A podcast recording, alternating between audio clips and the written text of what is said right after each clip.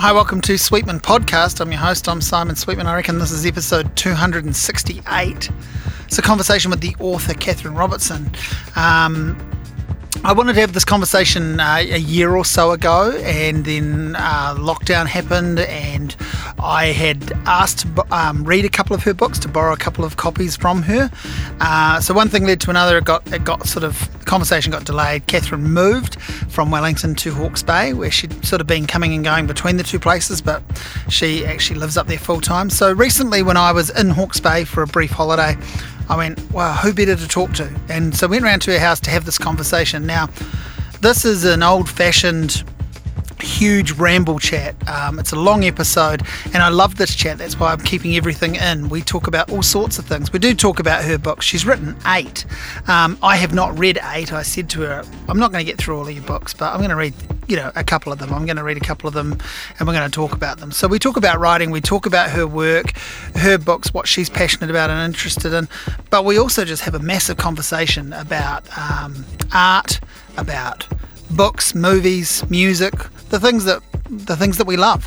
Um, we start off with quite a long um, chat about Matthew Cooper, who's the an artist and a friend of mine. Um, and a guest of this podcast way back on episode nine. Um, Catherine and I, I think that's I think we established that that's how we first kind of spoke in person was talking about a shared love of Matt Cooper's work and owning some of his works. Um, so yeah, that sort of sets us off, and we just have this huge ramble chat, which I loved. And man, the names that get dropped in this episode, we go all over the map from uh, you know um, Jilly Cooper to uh, um, you know uh, Stephen King, and then we go to uh, you know potentially much more highbrow writers than that.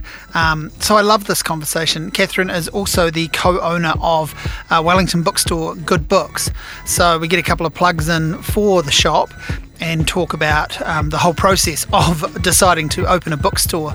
Um, just after a lockdown, which is what happened. Um, so, Good Books is in Wellington, and uh, there'll be a link to that. There'll be a link to uh, Catherine's website and her works, and um, maybe I'll even chuck in a link to that very early episode with Matt Cooper. But I hope you enjoy this conversation. Uh, Catherine um, talks sometimes on RNZ on the same show that I do, Jesse Mulligan's afternoon show. So I think maybe that's probably where we first bumped into each other.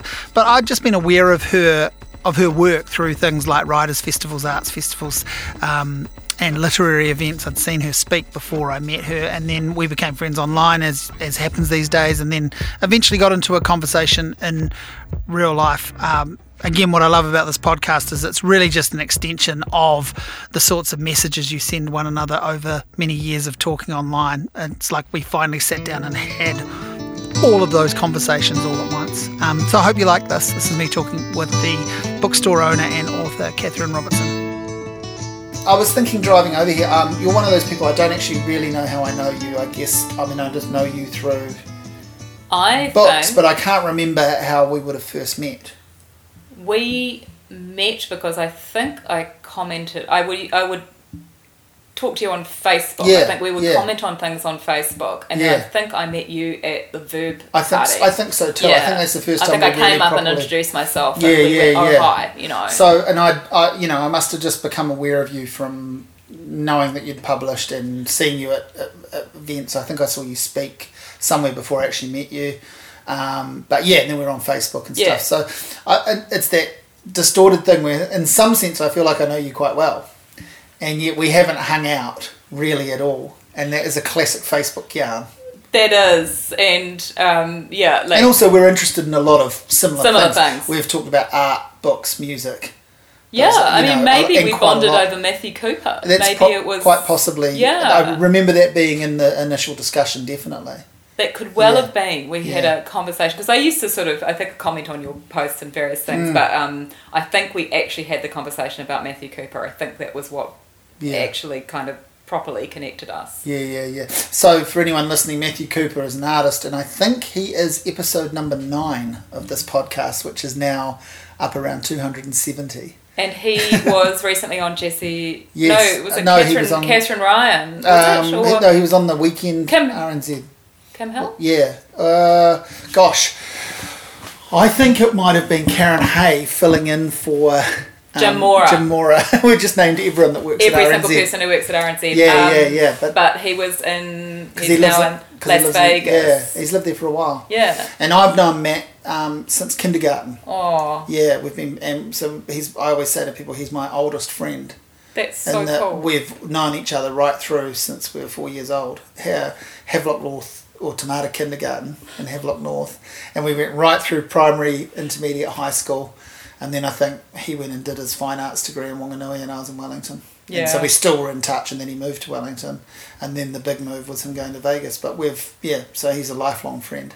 That's really lovely, and he Yeah. did the cover for your He did do cover for my book, collection, yeah, which, which I, was a nice- as soon as I saw it, I knew it was yeah, yeah, yeah, yeah, which is a nice full circle. Yeah. You know, and um, you know, it was amazing that he would do that. Number one, and even better that it, he would do it at mates' rates. Yeah. And now I sort of say to people, my sales pitch for the book, if they don't want it, it's like you don't have to like poetry. This is the cheapest way you could ever get a Matt Cooper. You know, Yes. twenty five bucks is a steal.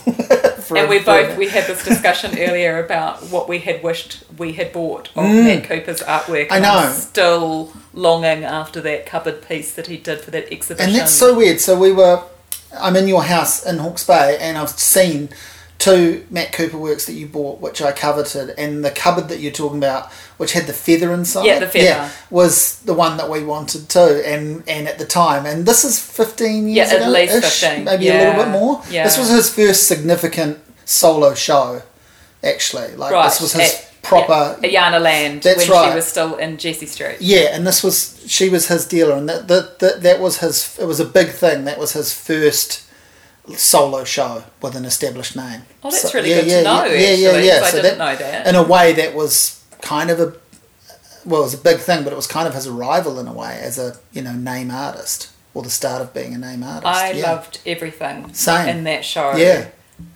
and I wished I'd had heaps more money. I Yeah. always wish I have more money for art. it's like I don't mind if I can't buy clothes or furniture. I'm not really interested in stuff, although, you know, over the years mm, you accumulate. you accumulate stuff. But I will always covet art and somehow find money for it. yeah, yeah, yeah. It's, Unless it's ridiculous. you're sounding a lot like my wife. right. Yay. Kate, Katie's, Katie will sort of make that argument, I think, and and and it's rubbed off on me, and it and there is, I mean, it's an ultimate indulgence, but there's something so wonderfully pleasing about that. To go, this is a comfort. It This is a something, comfort. and you you live with it. It lives with you. Uh, you're shaped by it. It looks different when you look at it. You put it in different spaces. Yeah. It changes your mood, the mood of the room. it was nice to come up to this house and be able to put out things that I haven't had. Yeah, like we're yeah, sitting yeah. here and looking at most of the stuff that's on this wall was my mother's. Mm, mm. You know, and I haven't had this out. Yeah, yeah, Ever. yeah, yeah. Um, You've just been hanging on to it. I've just been hanging on to it, and now we sort of had the opportunity to do it. And what you say about when you put it up in, in a different arrangement, it's a whole different. you tell a new story. Yeah, it's a new story and a new way of looking at it and pairing things that you hadn't paired Mm. before. I had my mate as the artist Paul Forrest, Mm-hmm. and I have a lot of his work, Mm. including the little butterflies on the front door. Um, but he came and hung them. We Yeah, did it cool. in two lots, yeah. and and it was yeah, it was awesome. But I mean, I've got like, I've got everything from ten dollar zine fest prints Yes, yeah, yeah, yeah. That's to work that is in mm, several thousands. Yeah, I- know. I love that. When people come to our house, uh, um, they often go, "Who took that photo? That's great." And it's like, uh, don't know, got that from the David N. White Gallery. Yes, You know, for yes. five dollars, Yeah. and bought the frame down the road for ten. yeah, And you know, Katie's got a good eye for stuff like that, and it just it's just something, and it's just a black and white photo of a building, yeah, and it could be anywhere in New Zealand, which is what's cool about it yeah, and but it's hung next to some photos by a much bigger name photographer that were, weren't loads and loads of money, but were a lot more Yeah. expensive than that. And yeah. Yeah, it's funny, isn't it? So we both left that. We didn't. We would have been at that Matt Cooper exhibition opening a long time ago, not knowing each other at No. all. Facebook wasn't invented then, or wasn't in popular No. use, and. Um, I did. I did buy something. I had the exact same experience. It was like, oh, I, what, we want to buy everything, and certainly that cupboard, that light bulb, which you've Oh. got, the scrimshaw, which you've got. Those things were on our list. Um, we did buy a big drawing, and um, which was expensive at the time for us. It was a real stretch to do it, but um, we wanted to support him, and um, and you know it was cool. Like, but so where did this love of art come from for you? Because it's obviously been fairly lifelong. It has been lifelong. Uh, my mother was a good artist. She really liked doing it. She was a she'd always wanted to be a Disney cell colorist. Mm. And one of my great regrets is uh, we went back to San Francisco. We, we lived in sort of San Francisco Marin year 2000, 2001. Very interesting time to be in the States. Um, but Mm. we uh, came back, we'd come, you know, made friends there, so we came back and in time to go to the Disney Museum, which is now in the Presidio. Mm. And I did not know that Walt Disney was a collector of miniatures. Uh, and my mother, and you were sitting just next to my mother's doll's house, that she had the frame made and basically made almost everything that's in there. I used to buy things for her. It's an amazing piece. And Walt Disney used to collect little rooms and little miniature things. And I honestly walked around that whole museum feeling like I was channeling my mother because it had Wow, pictures yeah, of the yeah, women yeah. doing the cell art. Mm. It had a beautiful display of all the inks that they would use, the paints that they'd use to colour the cells. And so she was a very detailed artist. She loved little things. Um, she used to make the vases that are in that house, she used to make them out of Fimo. And she'd do replicas of antique vases like Laliques and Wedgwood. And they'd be an inch high. And she used to sell them at through Pleasant Place Antiques in Tinakori Road, way back when, decades ago. And she used to do greeting cards and sell them through a little. There was a little shop, I think it was in Johnson Street or something called Party Time when I was a kid, and she would sell um, her art through there. But she really never got out with it. But she always, I think, you know, just through that, you, I was so interested in illustration and art. I mean, my husband's a graphic designer. That was his training, but he is a very good drawer, and my our oldest son is amazing at drawing, and he specializes in comic art. Mm. Um, but I think, and also my first job out of university, I worked for Agenda magazine, which was a freebie magazine in Wellington, ran for a few years, and I used to write for them, sell ads, just do everything. Everybody there did everything. Um, but I used to go around because we did the listings and uh, you know what's on, and I'd go around all the galleries Mm. and talk to them about what was going on. Mm. So I remember distinctly going up to was it Booker Gallery in Kelburn, Yeah. and the very first Karl Maughan exhibition was on, and I looked at these, and he was just out of university, Mm. and I looked at these beautiful paintings, and went, and they were two thousand dollars, and I think I was making twenty two a year, you know, something yeah. like that, Yeah. and I went, just can't do that. Mm.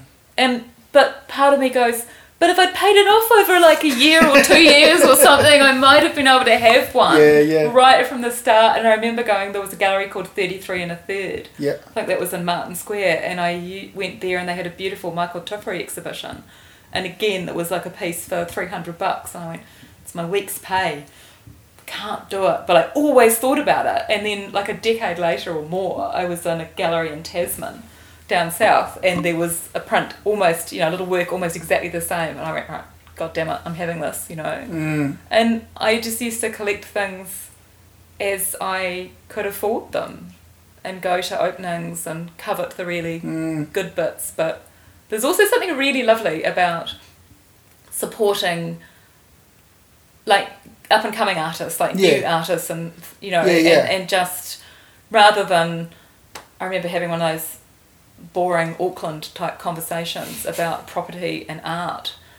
And they were all going on about their, you know, these were not close friends, but Mm. it was like they were going on about their bloody, like, Hotere and, you Yeah, know, yeah. John Drawbridge drawing collection. I mean, amazing stuff. But yeah, I mean, amazing, but Yeah. I'm just going, you're only buying it because Yes. it's worth money Yeah, yeah. and people are going to admire you it sounds like it. it sounds like you were talking to my brother because he lives he lives in Auckland and works in property, and that's his. And he's got an amazing collection of art now. But um, and and I'm really stoked for him because I think like he earns really good money and has worked really hard, and he used to like not treat himself to anything at all and used to have bare walls. And he used to sort of I think he's a frustrated artist. He was a you know good at it at school Yeah. and really good at it. And then just it fell away and he just got taken over by earning money and capitalism and corporate world. And he, I, I really like going to his house and seeing his art, but the things he chooses and the way he goes about it is Yeah. so calc, and the way even the way they're hung, it's so calculated. It's like he's got this um, modern New Zealand gallery in his house, which is lovely, but it doesn't. As a collection, it doesn't actually speak to me in any way because I, I like coming to your place and seeing, as you say, the ten dollar stuff with Yeah. the two thousand dollar stuff, and that's what we're like. And just having things in in all sorts of places, and um, you know, you have your themes and your collections within your collection, sure, Yeah. but you mix it up. And he's buying things out of catalogues and at auctions that he's studied and researched, and you know, and he'll let things go. You know, so to me, that's like it's, it's like share trading, isn't Yeah, it? that's exactly- Yeah, and when so it's that- starting to lose its value, you just get rid of it. And so that's fine. And it's like you go to his house, and we're talking like, you know, Bill Hammonds and Toss Woollastons Yeah. and Hoteres and and um, Gordon Walters. You know, big, beautiful, Mm. Yeah. beautiful pieces by big, important names. But you know, Grahame Sydney. But it's like, as a collection, t- it doesn't actually speak to me. No, and I mean everything that I've got is meaningful in some way to me. I've Mm. never bought any piece of art just because it was a famous name Mm, or, a good deal, or, or a good deal, etc. Yeah, I mean, an you know, investment. I, I bought weird things that I sort of thought that I would never buy. Like there's this awesome gallery down um, uh, in Arrowtown called Nadene Milne. I think Mm. she's in Christchurch or Dunedin now as well. Um, and I walked in there and there was this green, foiled green skull and a print. And I just went, oh my god, that's so awesome. You know, got a bit of a thing for skulls and shiny things. And I went, that's so cool, you know. And it was like a frightening price. And then uh, that's the sort of, sort of I asked the price first of all, and then I went, "Oh, who's it by?" And of course, it was a Damien Hirst, you know. And I've kind of been allergic to Damien Yeah. Hirst, but a green shiny skull really spoke to me, and I fucking love that skull. it's up there, and so yeah, it's just just buy things that you you enjoy, but don't.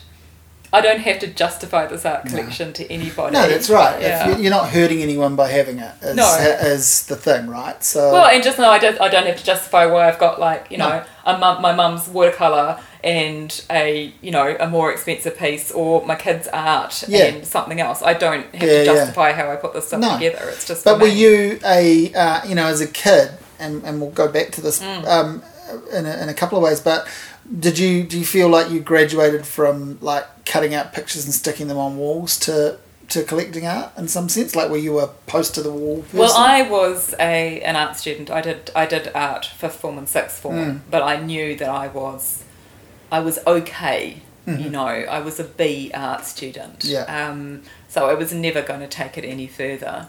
Uh, but I loved illustration. I loved copying illustrations out of books. I loved making things with, yeah, as you say, Yeah. cutting out pieces of paper, making Yeah. collages, obsessed with paper mache, everything, Yeah. you know, and obsessed with sticking googly eyes and shiny stickers Yeah. on things. You Yeah, know how you were when you were a kid. Yeah, and, yeah. And and mum, because mum was great. Oh, she loved it. I went through a big too. googly eye phase a couple of months ago. Oh, Actually, yeah, so you know, I don't know what that says about my arrested development, but I, you know, I found Instagram to be quite fun for that. DVD covers, and Oh. record covers, are a lot of fun to stick Googly eyes on. and Yep. some weird thing for Yep. me, sequins. Yeah. Never got old.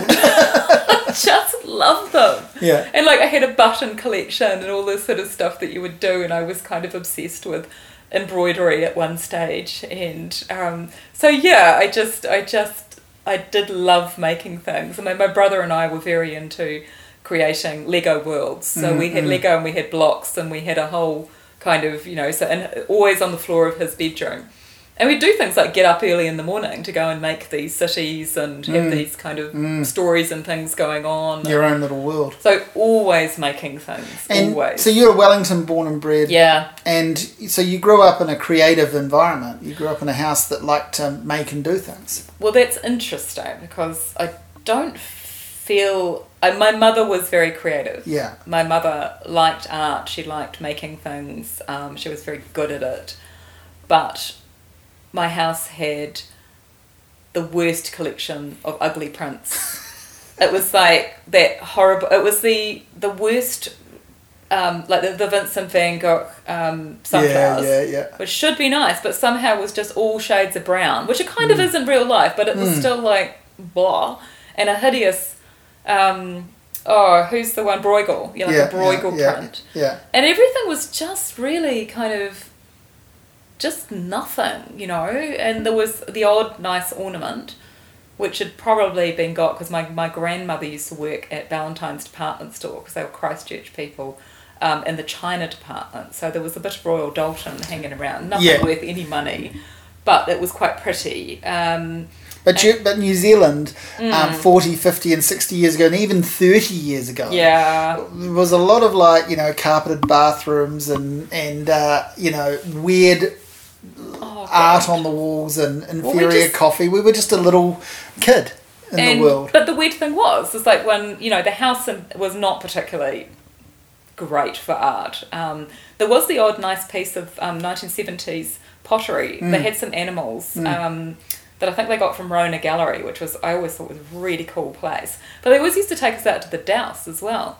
And I think through going to the Dowse um, as a kid, was, that was when I really got interested in New Zealand art um, because I was just remembering there was an Anneke Borren, like a big caterpillar that she'd made out of you know mm. pieces of pottery, mm. segments of round pottery, and I loved that caterpillar. I mean, I'm talking when I'm seven mm, years old, you know.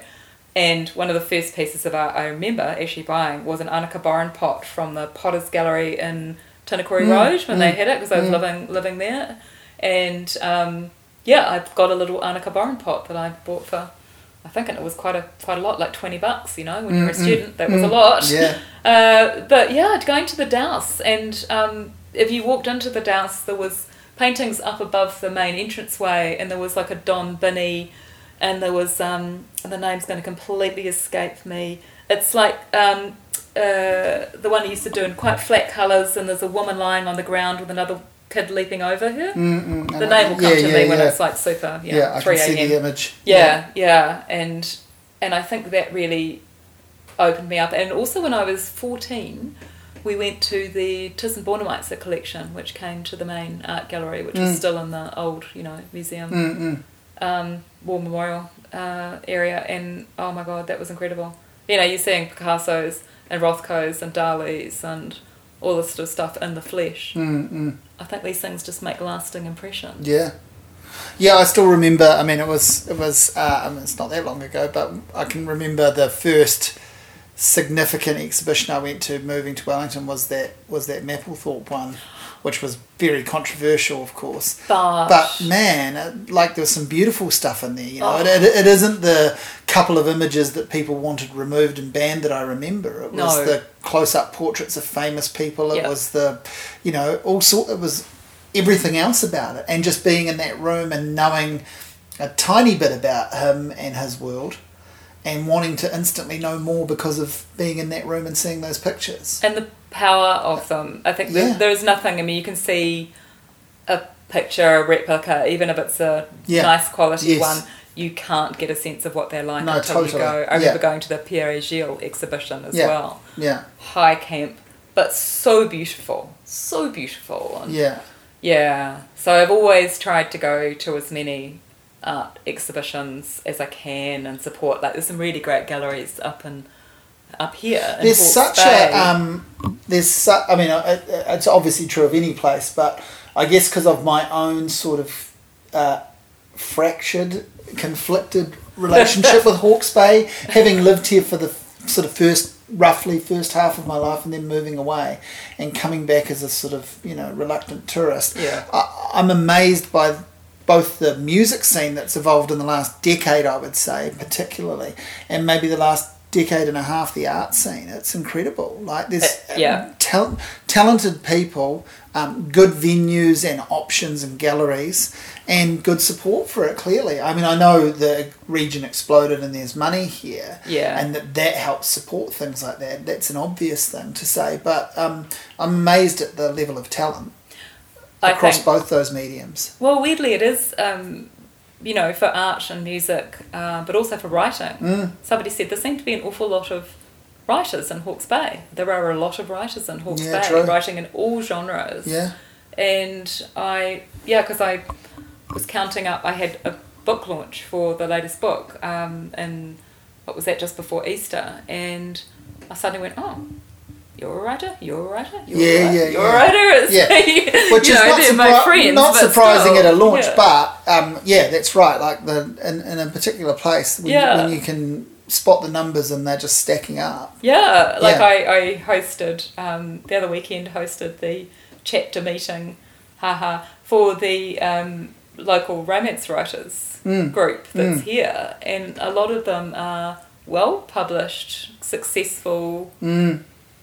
Romance and variations on that theme. And also the, I feel like the, and I've only dipped a toe in the water with it, but the uh, arts festival that the Haw- Hawke's Yeah. Bay puts on is super impressive across Yeah. the last few years. Like the, you know, and there's a writers and readers component to that, but just the general arts festival. It's always got things. I mean, because the difficulty is, is like this is the first year we've been here, so we just Yeah. moved up full time in Yeah. mid-March. Yeah, So I've often tried to coordinate with the arts festival and the writers festival, but I haven't always, you know, been able to go to everything. That's, Yeah, yeah. You know, I haven't been there for. The, I've only been Yeah. there for a few days, so Yeah, I've missed bits at either end. And Yeah. uh, but I remember a friend, you know, a friend was staying here, and we went right. Okay, you're here, I'm here. Right, we're going. we're doing it. and we did. Oh, it was just. But even just reading the program, I which, know. you know, which I do every year when it when it comes out, it's like, man, if I could be there for all of that, I, Well, would, go, had I a- would go to all of that. Like they had a white good. night here, Yeah. which is that one where the um, the city opens up in Napier at night, and there's all this stuff happening after hours. I was up here for that one. Did year. you? Yeah. That was a couple of years ago Yep. when I went to that. It was amazing. Yes. And uh, you would walk down an alleyway and, and Fane Flaws RIP would be, Yes. you know, showing a video. Yep. Um, debuting a video from the album that's only just come out a couple of months ago now, and you know there'd be people painting on murals on the wall live, and Yep. it was incredible. The light shows, yeah, the yeah, whole it was amazing. I felt like I was not only not in Hawke's Bay, but I felt like I was not in New Zealand. It felt like something that would happen in San Francisco. Well, White or Night is, somewhere a, like is that. a, a French I think so. invention. Yeah, yeah, yeah. It's um, and it was just such good fun. Yeah, that was amazing. Like that was the the time I think that I fully went. Well, I've got to get over whatever grudge I have about this place and just go. Um, amazing shit is happening here. You know, It's all right. It- I have the same thing about the western suburbs in yeah, it's just you just have that conflict. I think it's You quite. A, it's generally quite a healthy thing to uh, have a source of tension with the place you grew up. I think because it informs your work on some level, or it gives you something to you know. It, it does, I ponder. think, in Wellington, bless it. You know, I've lived there for 52 out of 55 of my, of my years, and I, and when we came back from overseas, I wasn't ready to come Mm. back because my husband's, you know, he'd been overseas working, he'd cycled, you know, for a pro am team, two, done two years of that in France and all over Europe, and, and you know, so he'd had his kind of OE, and, and I never had, and so I wasn't ready to come back. But I and I think it probably took me, even though when I did come back, it was about the end of two thousand and two. I did throw myself that next year into everything Wellington had to offer. So I Mm. went to all the arts festivals, Mm. galleries, film festival, everything.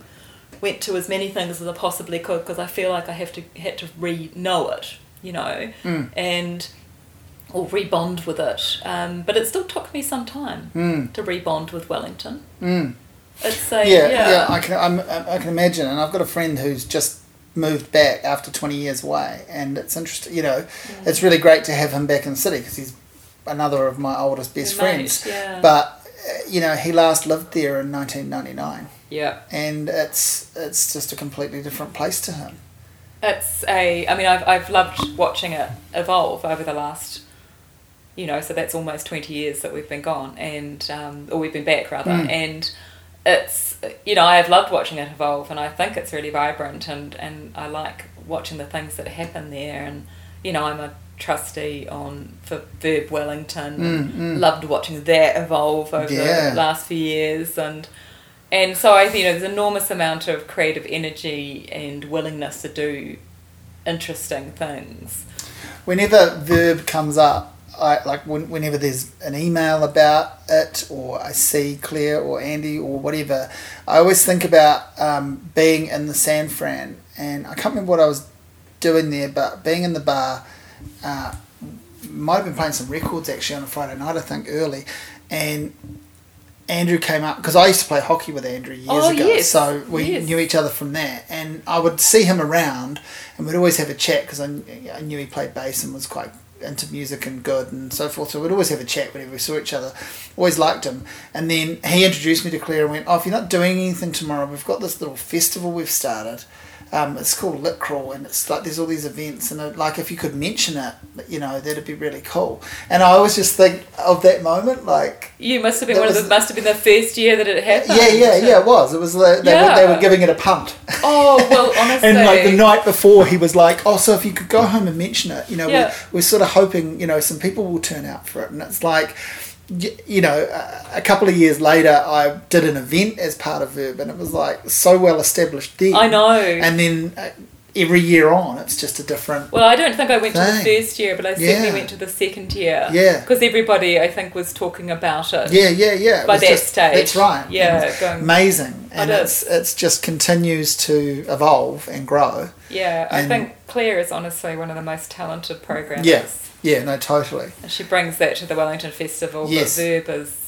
Its own special thing. It is. still. It is Yeah. really special, Yeah. and I yeah I just love it to bits. so. Yeah, yeah. I always mention it and think about it, but um, you know, doing that. Um, what was it called? Uh, um, Lit Sync for Your Life, where we, Oh, were, do- yes, we were doing yes. poetry and then drag performances were on, and I was put in that. To, to read and I was just like, how is this? What even is this? And how is this going to work? And then Chris, who programmed Yeah. it, said to me beforehand, are you nervous? And I was like, yeah. And he's like, yeah, me too. I don't actually know what I've programmed.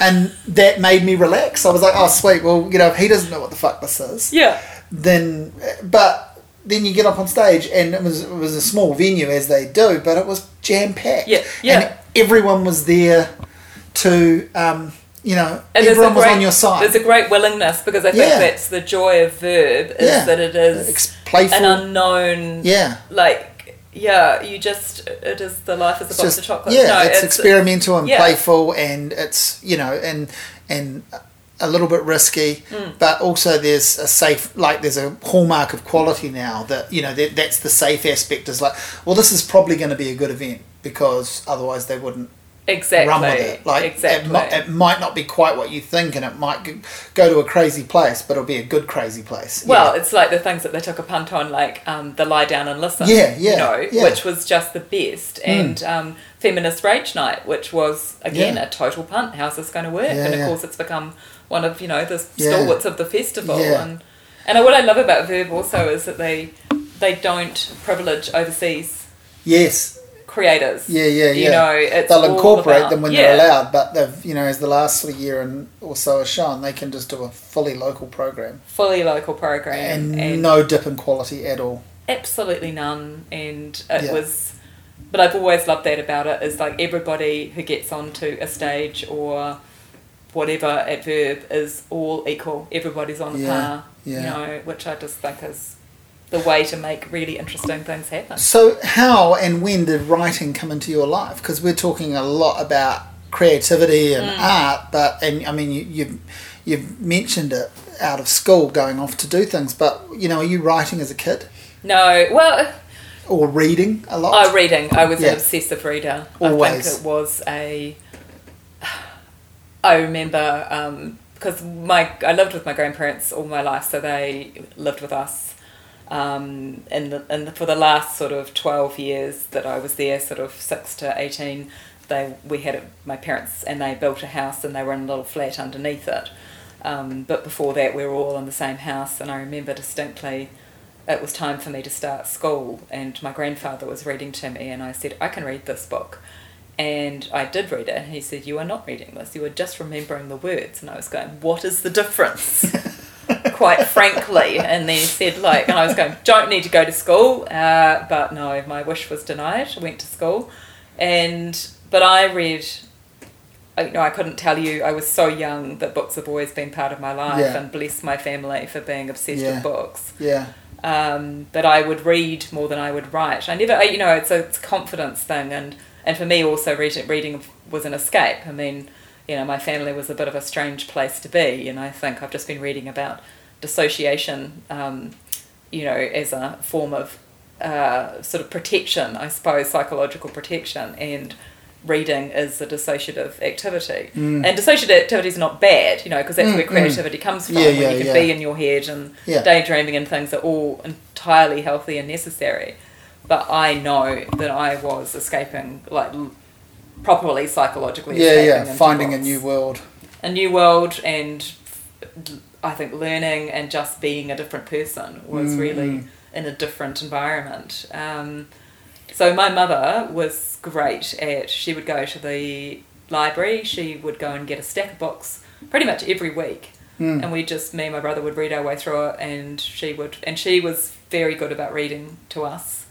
Um, I do remember sort of lovely occasions of all being wrapped up and she had this kind of gold coloured eider down which was ancient like and feathers kept coming out of it and it smelled a certain way. And we would sort of wrap up in that and she'd read us stories. Um, but I don't I think I remember writing little picture books um, but mainly if I was doing play with like my brother or you know friends from school um, which I didn't have that many um, we would make up stories so you'd be making up Mm, stories mm, on the mm. spot so storytelling I think was always there but actually writing it I remember at school like must have been oh yeah it was um, school C English which I ridiculously got 99% in, which is, so I think when everybody was rounding up, somehow I got rounded up to 99%, which is like, why not go the whole way? Can't do that. Uh, but I did write a story for that, and I, because they gave you a starting point and you Mm. wrote a story, Mm. and all I remember is that it had something to do with a tumbleweed, but that's it. Um, but I didn't, you know, I didn't write at university, I did English, but I ended up when I ended up getting the job after uni for the magazine Agenda. Mm. Started off selling ads, which I was pretty shit at, um, but became better at, and uh, and then got a chance to step in. They had a feature writer had sort of been commissioned to write this article on Wellington's nightclubs, Mm. and they went, "Do you want to do it?" And I went, "Sure." So I did this two-parter on all the nightclubs in Wellington, and they, everybody really liked it, and it was quite controversial because I didn't know about like what would happen if I was entirely honest about Yeah, what yeah. some of these nightclubs were like. What was it? Oh God, what was that one? I keep wanting to call it slats, but that doesn't sound right. Anyway, it'll come to me. Um, but that was like, oh my god, it was just so sleazy and awful. And I think I just totally wrote that, and um, we got into a bit of there were complaints made by the owner. But after that, they went fill your boots, and so every month I What, did a what did did you an article. What did you plan to go and do? Like before that, was there ever a plan? Like, was there a thing My- you were hoping to go and do? No, my dad said to me, I mean, bless him, he worked for Ford for some years and he'd been involved in their advertising. And when I was doing, I did art for fifth form and sixth form, and he said, Oh, what do you want to do with it? And I went, "Mm, I don't know. And he goes, Oh, you should go into advertising, that's where the money is. And then he kind of instantly went, I'm not going into advertising just because there's money in it, you know, as you do when you're Mm, a teenager. mm. Um, but then I'm when not I going to started do what Dad says. not going to do what Dad says exactly, and um, and I just ended up, uh, but thinking that I wanted to do something with writing and advertising, public relations, magazines were, you know, the way to go. So when I was working for Agenda, I did my certificate in public relations at Wellington Polytech, uh, and then they shut down the magazine and just wanted to concentrate on doing other things. And I went, well, that's the only reason I'm here. So I left. And as it happened, um, a f- my a friend uh, got a new flatmate, and she worked for Ogilvy and Mather public relations. And she said, "Oh, we're actually looking for somebody to be a junior." Mm. So I got taken on, and Peter Biggs, you know, who's gone on to other things in the Mm. arts and advertising industry, um, was my boss, and and I was two years there, but we were allied to Ogilvy and Mather Advertising, um, where I met my husband, and also thought advertising looks like much more fun. Uh, so I did this thing called the Advertising Ideas School, but I kind of accidentally got pregnant. Um, so I was very pregnant when I did that. Had the baby in the middle in the second month, you know, um, still did it and won it, and you won a year's employment with each of the six agencies that had kind of done this ideas school. Um, so that's how I got into advertising, and so all my life I've done writing for a job, uh, but never creative writing, and I when we went to the States and we went to work for a dot com, and of course that just kind of tanked immediately. But by that stage, my husband had got another job. But I was, for the first time, unemployed and, you know, paid employment. And I had the boys were at school and preschool. And I thought, right, it's time to do something about creative writing. And I looked around for a course. And there was one in a community college, and it was um, run by a poet. His name was Thomas Centolella. He was a very good poet. He'd won all these awards, but he earned absolutely no money. And he taught creative writing. Um, and the venue was a retirement home in Mill Valley. And so we would go to this retirement home, and uh, and it was a short fiction. You know, we would just do short fiction, workshop it, and I suddenly went, I love this, and I think I can do it. I learnt a lot from that. And when we went to Britain after we left the States and went to Britain for a bit, I sat down at the kitchen table and wrote a really shitty novel. So shitty, so bad. And and then we decided to come back to New Zealand and I kind of put it on hold because, you know, we had to earn some money. And around about 2005 started thinking about it seriously again and just went on the track of writing another probably not quite so shitty novel. What happened to that first shitty novel? Did it end Oh, up I don't existing even. or you no? I, no, it I think it just. I think honestly. But you completed it. It was a, I did. it was a finished manuscript. Yeah. And then did you look at it as people do and go, "Oh no, that's horrible." Or Well, did, I actually- did you I- like it? Well, I kind of liked it. But Yeah. I don't think I would have. I written imagine exactly, and that's what I mean. In the moment, you're not going to be instantly No. embarrassed of it. Well, I think you know. I was thinking about what I've learned over the years of being published. Mm. Um, I've learned more about writing uh, by being edited by a good Mm, editor mm. than I have about just doing the writing itself. Yeah, Um, yeah. And I think that so when you are starting out, one of the key things is you don't, you cannot edit edit yourself. No, exactly. and you can't be objective about it and you just need to be able to get somebody to have a look at it who knows what they're doing. Um, and but i had met this woman i'd met this amazing woman and her nickname was mt and she had been married to this famous man in san francisco whose name i'm very bad with the names um, but he was like a pulitzer prize award winning. herb Herb Caen Herb Caen I think that was his name, and he came at C A E N, Mm. and he was a famous, famous um, sort of columnist, and she was like his third wife or third three out of five or something, but she'd been the only one to give him a child. But she had been to um, like Truman Capote's Black and White Ball and all these society things Yeah, that you wow. read about at in Vanity Fair. Mm. Um, and she was an agent, and she said, "Send me your, you know, send me your book." So she got to see the shitty book, Mm. told me it was shitty, and um, so I went and sort of started writing again. Um, How did you handle that? I think it's, I mean, you know, criticism is hard to take, but she had also been quite good about saying why, which is what Yeah, yeah. a good, you That's know, good criticism. good like, criticism. That's a good critic. Yeah, yeah. And so I just kind of, you know, you just sort of get sad for a bit and then you regroup and then you often go, work out that it's mostly true. Or, Mostly or, true. You know, yeah, that's right. Well, you can see how a person arrived at that. You yeah, can, yeah, yeah. and- that can take a while, and then that's really good, isn't it? When that Well, happens. learning to take criticism in a, it's fine to be sad and it's fine to be hurt by it, but you, you can't be mad. Because if you're mad, you're not going to go anywhere. And I remember it was hilarious in this writing course. I sort of looked at people's reactions to, you know, feedback and from the rest of the class. And there was this one woman who'd written this um, quite lovely story. It was, but it was based on her real experiences with blind dating. Very funny, very smart, but she just ended it in a kind of like a meh sort of way. And so we all said, "Oh, look, you know, this was great, but the ending's not satisfying." She went away and never came back because she was so hurt. And then I also was running late one time, and there'd been guy, this guy called Kevin, and Kevin was seemed reasonably normal, um, but he hadn't shared any work, and um, I came late, and he was storming out, and he said to me, "You're a nice person, but those in they're they're idiots. They're idiots like this." And he walked away and never came back. And I sort of opened the door, and everybody's looking at me, going, and I went, "So didn't go so well." and they said, "No, he just." As soon as they started feeding back anything that was a little bit seemed critical, he just Mm. completely blew his top and went. And that is not a way to become, you know, learn to become a writer. Um, yeah, so me and MT didn't go anywhere. I sort of just, I don't know. I mean, she was a million years old then, so she's probably not alive anymore. Um, but uh, so I sort of put it on hold and started to write again seriously, probably about 2005. Mm. And I got an editor in the States, um, sorry, in the States, in the UK. Uh, but we toed and froed over books, and I think I ended up writing about.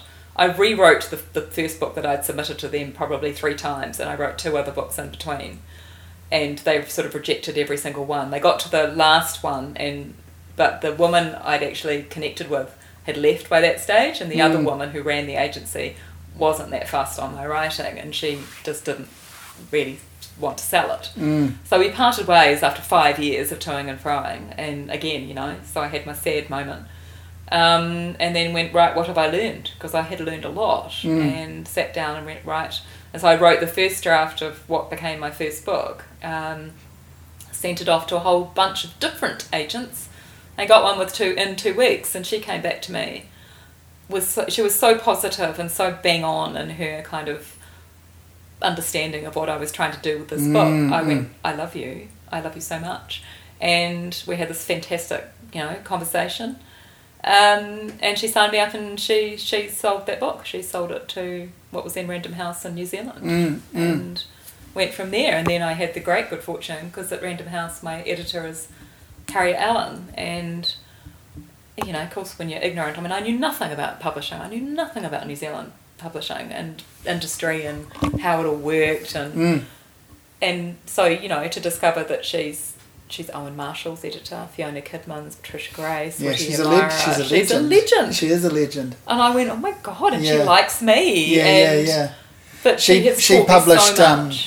She published Katie's novel, oh yeah, and um, like way back, and sort of whenever that was, two thousand and five, I think. yeah, And yeah, I remember like meeting her. Yeah. And she's so low key, of course, but then sort of fi- you know, I recognise the name, and then sort of mm-hmm. finding out all those names you've just mentioned, and going, you know, wow, like that's serious business. Like she's super important. she you know, is. one of those great, as is the way with the editors and publishers, the, the, they're always pretty much the, the person behind the people. But Yeah. she's one of the sort of really important ones in New Zealand.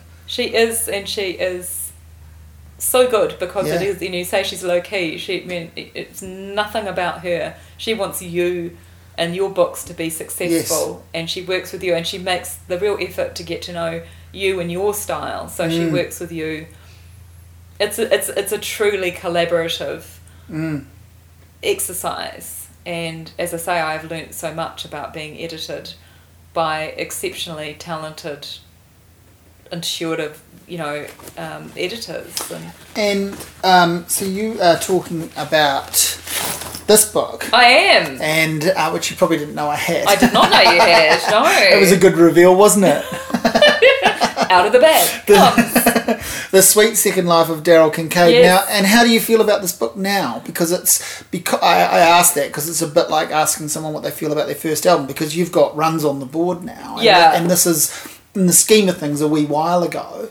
Um, well, that came out. I sold that got sold in 2010 yeah, and published in 2011. yeah. So, yes, we're a it's decade. It's a Yeah. decade old, which is is yeah, it's it's significant, particularly because you've followed it up many times Yes. since. It's not like you had a massive break and have just put out a book. You've been regular since this. Yes. So is this um, part of the set, or does it stand out on its own? You know, is it a nervous first work, or is it you know, run, the first runs on the board and you're quite proud of it, or is it No, sometimes I'm, both? I'm very fond of it. I remember Yeah. going to a Writers on Mondays um, session with Vincent O'Sullivan talking about how he became so embarrassed about his first book of poetry that he would actually pay students to go and buy them up and steal them from libraries. And I just it's a clever thought, way to get sales. well, That's a re- exactly. that's, that, that's smarter than saying you know it's a cheap way to buy an artwork. didn't even think of that part. That's really genius. but I I am very fond of that book. But Mm. it's it's interesting because I have now Penguin, it's now Penguin Random House, Mm. has um, given me their blessing. Um, they did this last year is to go and publish the ebooks of these essentially in Okay. every and paperbacks. I could do Yeah, paperbacks. yeah. I just haven't got my Yeah. act together to do that. So to basically publish this set, there's three books, and then I wrote a kind of a bonus novella to round off the series. Um, but I, so I have put those up online, Right. So, and yeah, so but I have gone back to edit them and update them because I know there are things in there that I would want to change, and. I, I. I still like that one very much. That one sort of very much comes together. The second one was a bit like I am much happier with the newer version of that because I rewrote it quite a Okay. bit, Yeah, yeah. and and so I've sort of gone through. So yes, I am, but would I change it? Yes, and I have done. Yeah. So if you have access to Kindle in any other country apart from Australia and New Zealand, you can get the updated version. Right. And have you heard, has that happened fairly recently? Yeah, I put them up in April. Okay. Have you heard from anyone yet that has enjoyed, you know, already knew the work and has enjoyed the update? No. that, I imagine that will happen with time. I assume it will, but Yeah. I assume it will do. But should it's be been, pretty cool. It's been a fascinating exercise Yeah. to to self publish because I Isn't that incredible how easy it is though now too? Like it to, but to put an ebook up. It is, but it's like I just realised. I mean, I've been sort of because my mates are romance writers, Yeah. and so I've been part of the romance writer community, going to their conferences since two thousand and eight. So I kind of feel like I knew all the principles about self publishing, but when it comes down to the nitty gritty of actually doing it, Sure. I went, oh my god, I just don't Oh, know. it's a whole job. Like A whole it's a whole job. thing. So I ended Yeah. up signing up to be mentored by Steph Green, Oh, yeah, who writes under Stephanie Holmes, and Mm. she's really successful and Mm. just the loveliest person. And so she just talked me through. We had six sessions, and she talked me through everything that I needed to think about, and I learned so much from. And she was saying, Yeah. you know, just giving little tips as to, you know, when it says this, don't do that, do this, that sort of Mm, thing. Um, Because I always sort of feel like I mean I've read a couple of of ebooks about publishing ebooks and about Mm. self publishing and, and, and they all you know they do have good tips in them and, and so forth and they're easy to work through, um, but yeah I've always been a bit on the fence about it myself because it feels a bit like your full time job now becomes publishing yourself yes. and the hobby is doing the writing on the side. And but I- but I see how that's a really good thing to do for a person if it works for them who doesn't want a full time job that's completely removed from writing. Like at least it's still in that zone. But do you, do you know what I mean? It's almost Oh, like eighty percent. I would say eighty percent of the work is in marketing and editing and publishing and promoting, and twenty percent is actually writing. I mean, the the ones the the secret to doing well in self publishing is to have to write in a genre that sells exceptionally yeah, well. Yeah, yeah. Romance, every flavour of romance Yeah. is still the biggest, Yes. and then it's you know um, Probably science ho- fiction, horror. fantasy, horror, Yeah. etc., and then crime Yeah, as well. They're all sort of up there. Yeah, Um, so you need to write in one of those genres. Um, Yes. You need to fully understand it because you have to. Readers have, you know, expectations, and they are not going to follow you if you don't meet them. yeah. Um, so yeah, so you need to research that, and then it's really just a matter of. I mean, there are just tens of thousands of books that go on Amazon every day Mm. Oh, and yeah, to make those decisions about whether you go on you know they have the kindle unlimited Yeah, yeah, yeah, service and if you go on that you can't go on any other platform you have to be exclusive to them for 90 days Yeah. um, and honestly it's been a real education to see how these books have done which is like they're still way down Yeah, way yeah, down yeah. the list like thousands Yes. and i've made probably and i've not made no money but i've probably made if i added it all up maybe 500 bucks at Yeah, the absolute most you know and they've since they've And- been on in april And that's pretty good, I would think. well Like, i in a- got in a i got a um, there's a there's various sites that will promote Yeah. books you when you do deals Yeah. and there's one called bookbub which is the, has the biggest audience so i got a bookbub deal for um, canada uk and india of all weird collections but Mm. it's that's that's what they offer and I went. Um, so they gave gave me that, but for that's for this book, first in the Mm. series, went down to ninety nine cents, and the spike that goes up in the sales is, is amazing. Mm, Amazing. And you can actually watch it. Kindle you page see it. reads, yeah, you can sort of watch it going up. Which up. is scary, but cool. yeah, yeah. except I do notice it's hilarious because they um they the when they show you the report, Mm. the scale of it is um is commensurate to what you're actually selling. Yes. So my scale is shrunk down now because Yeah, after yeah. that one it went up for a bit Yeah, and then yeah. it's shrunk down now so that like three sales is quite a big line Yeah, instead yeah, of one yeah. I can't actually see. yeah, yeah, totally. Yeah. But I, I mean, so Steph taught me about Amazon ads, and you know, and I've been applying for BookBub US deals, and they Mm. keep turning me down. Um, so I just, you know, there are different ways to think about it and things you can do. I mean, I've not done anything like Facebook ads, Mm. so I'll use this as a an exercise. Yeah, experiment to. Yeah, to figure out. But I mean, as you say about the full time job, I should be looking at my stats every day. I should be dicking around with my Amazon ads every day Yeah, yeah, and tweaking tweaking, those. And it's amazing I'm how people and people do that and know how to do that. I know. And it is such a like, and there are people obviously that can be quite cynical about that, but that is it's such a skill to be able to do that, and it's amazing what you can, how you can use these digital tools to refine well, the approach Yeah. and, and, and literally steer people towards what you're doing and create the space for yourself. Well, I've done things like, you know, this is like learning from the romance writers. Like, I um, can apply for, because when you put your book on, you can choose two categories. Mm. And, but you can apply for other categories. So if you apply for other niches, then you might become further up the ranks in that particular niche. Mm. So for me, if I'm in contemporary women's fiction, well, so is like 50 million other people. Mm. But if I get into something like, you know, um, marriage and parenthood or something like that, then I Mm. can kind of maybe get a bit further into that, you know, further up the ranks in that niche. But you have to know to apply, you have to know what all the different countries' categories are. So you have to go through and research all of it. And then you apply individually for all of those, and I just like so. I've got this like um, I've got all the I've got folders with the categories in it, Canada, UK, etc. And I'm going, still haven't gone around and done it yet. Yeah, yeah, I haven't yeah. done the application. It's like I'm a bit shit at it. But I've written a romance. I've written an actual romance, which my agent loved and ended up selling to France. So and it's done really well in France, which is hilarious.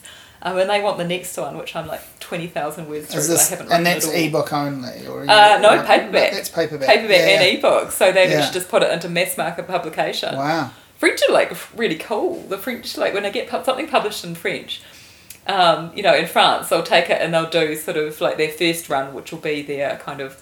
They don't do, don't do trade publications like we, you know, And trade it's translated. but yeah, it's yeah, yeah. translated. Yeah, yeah.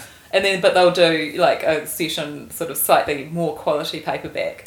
And then they'll just go, oh, we're going to stick this into our mass market division if you want. And we go, sweet. And then Mm. they just send it out and it's all the airport books and things. And But, you know, I get little royalty checks. And I've got a, I got a royalty check from my German publisher who took that book, the Mm. first book and the second book. Um, but they came out in like 2012 in Germany, like Mm. six months apart. But they're still selling, which That's is amazing. quite sweet. Yeah, yeah, it's cool. yeah. I mean, I'm not getting much, like No, know, no, but it's uh, a couple you know, of hundred euros or something, but it's not nothing. No, it's. I mean, I put out a book in 2012, and it, it, you know, really, it doesn't exist anymore, and that's Yeah. and that's pretty standard, Yeah, right? Like, I mean, mine, especially because mine was uh, a hardcover, expensive music book that was only published in New Zealand. But even, you know, I'm not, I'm not setting that up as a barrier for it, but that's the that's the life expectancy of a Yes. book that that existed until about 2015 or 16 Yeah. and you might find it in a secondhand store and you might see it on someone's shelf and it sold quite well yeah. and it did fine. Um, there's nothing embarrassing about it, but that's a pretty standard story for a book. So to a decade later to have it in other territories and still receive Still something from, along. and it isn't even it becomes. I mean, correct me if I'm wrong, but it isn't. I mean, you've just said this. It's not about the amount of money you're getting. It's just that nice idea that there's a relevancy to it. That you People know, are still enjoying it's a little it. bit. It becomes a little bit Sally Field, doesn't it? They like. They like me. They like me. they actually oh like my god, me. that is so. That is exactly what it's like being a writer, and because you know, Isn't it? when when you put a book out, and my book, I mean, my books have always hit the bestseller lists. Yeah. Um, my last one is the first one that didn't go to number one. I got as high as number two. What knocked you out? Oh, look, um, uh, Auē and of course Bug Life because Yeah, it was just okay. about the time So- it was the um. So that's pretty good. Like Yeah, you can, oh, this you is can, the thing. It's like there's so you many. can not feel um, rage towards those titles, I and that's a know. good, good company to be in, right? Like, the yeah, standard of New Yeah. Zealand writing yes, is just yeah, so extraordinarily good. Yeah, yeah. And you know, I've uh, to the point where I'm.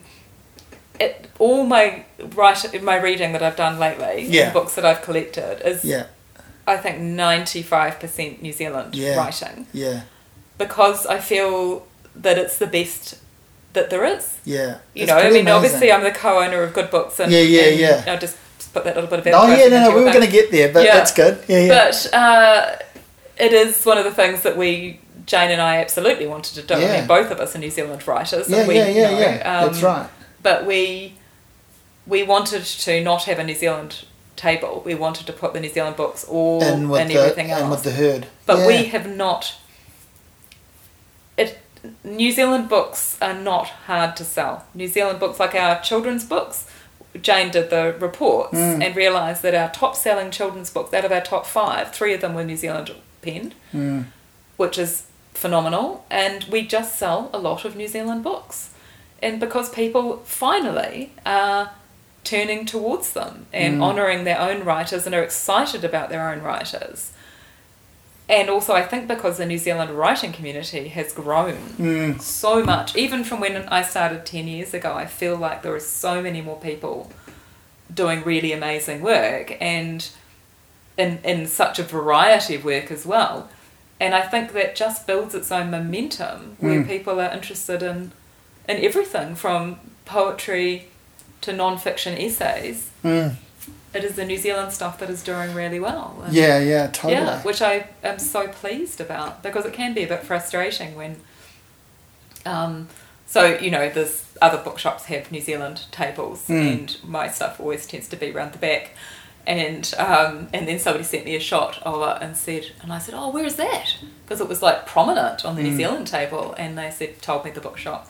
Which will be unnamed, and I went, oh, geez, they normally slip me around the back. That's awesome, you know? but it is it's slightly frustrating that you sort of feel you it's slightly sort of you know um, spe- special needs and I mean the Mm, mm. argument amongst book book sellers is that people who come in want to know about where the New Zealand books are um, but I think any good bookseller can actually just say well, what are you interested in and point them in the direction of a good New Zealand book without Yeah, having yeah. to put a table out there for you know Yes, it always felt a little bit like this um, concession, even Yeah. in music stores too. I mean, I've worked in both, and you sort of, it, you know, if you don't have the dedicated section, if you make a recommendation to someone, you could feel yourself sometimes as a retailer even going, oh, by the way, this is a New Zealand, you know, this this is a New Zealand album, Yeah. by the way, and and instead of adding that as a sales point, yeah you're almost apologising. Yeah, yeah, yeah, and that, yeah. And that seems to just be gone now, which is great. Like, Well, New Zealand Music Month and Yeah. the sort of the Yeah. general success of New Zealand music is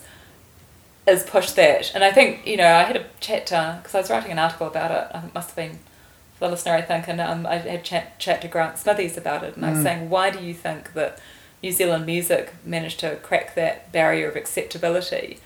Um, and that cultural crunch thing just disappeared, and we were sort of talking about it. And I think one thing is that um, music is a lot easier to sample. You know, you can sample Yeah. it for free yeah, and get it. You can hear it and like it Yes. without knowing that it's a New Zealand. Yeah, that's right. And You you, know. get and again it's that merge with the herd mingle stuff is that now a lot of people experience music through um, playlists. Yes.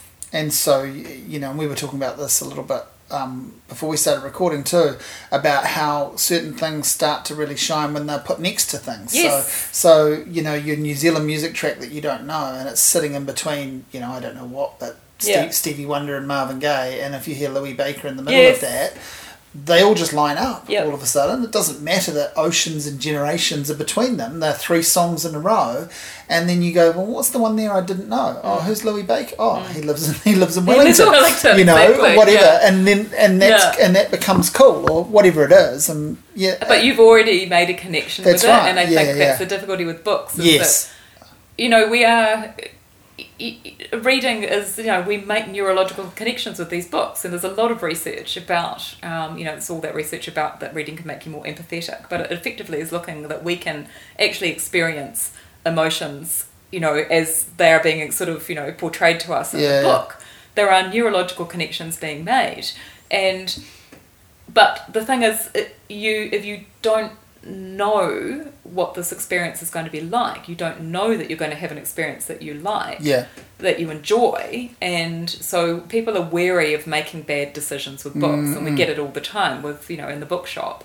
And that's the the skill of a good bookseller is to be able to overcome people's fear of having a bad experience you know to be mm. able to prime them for it.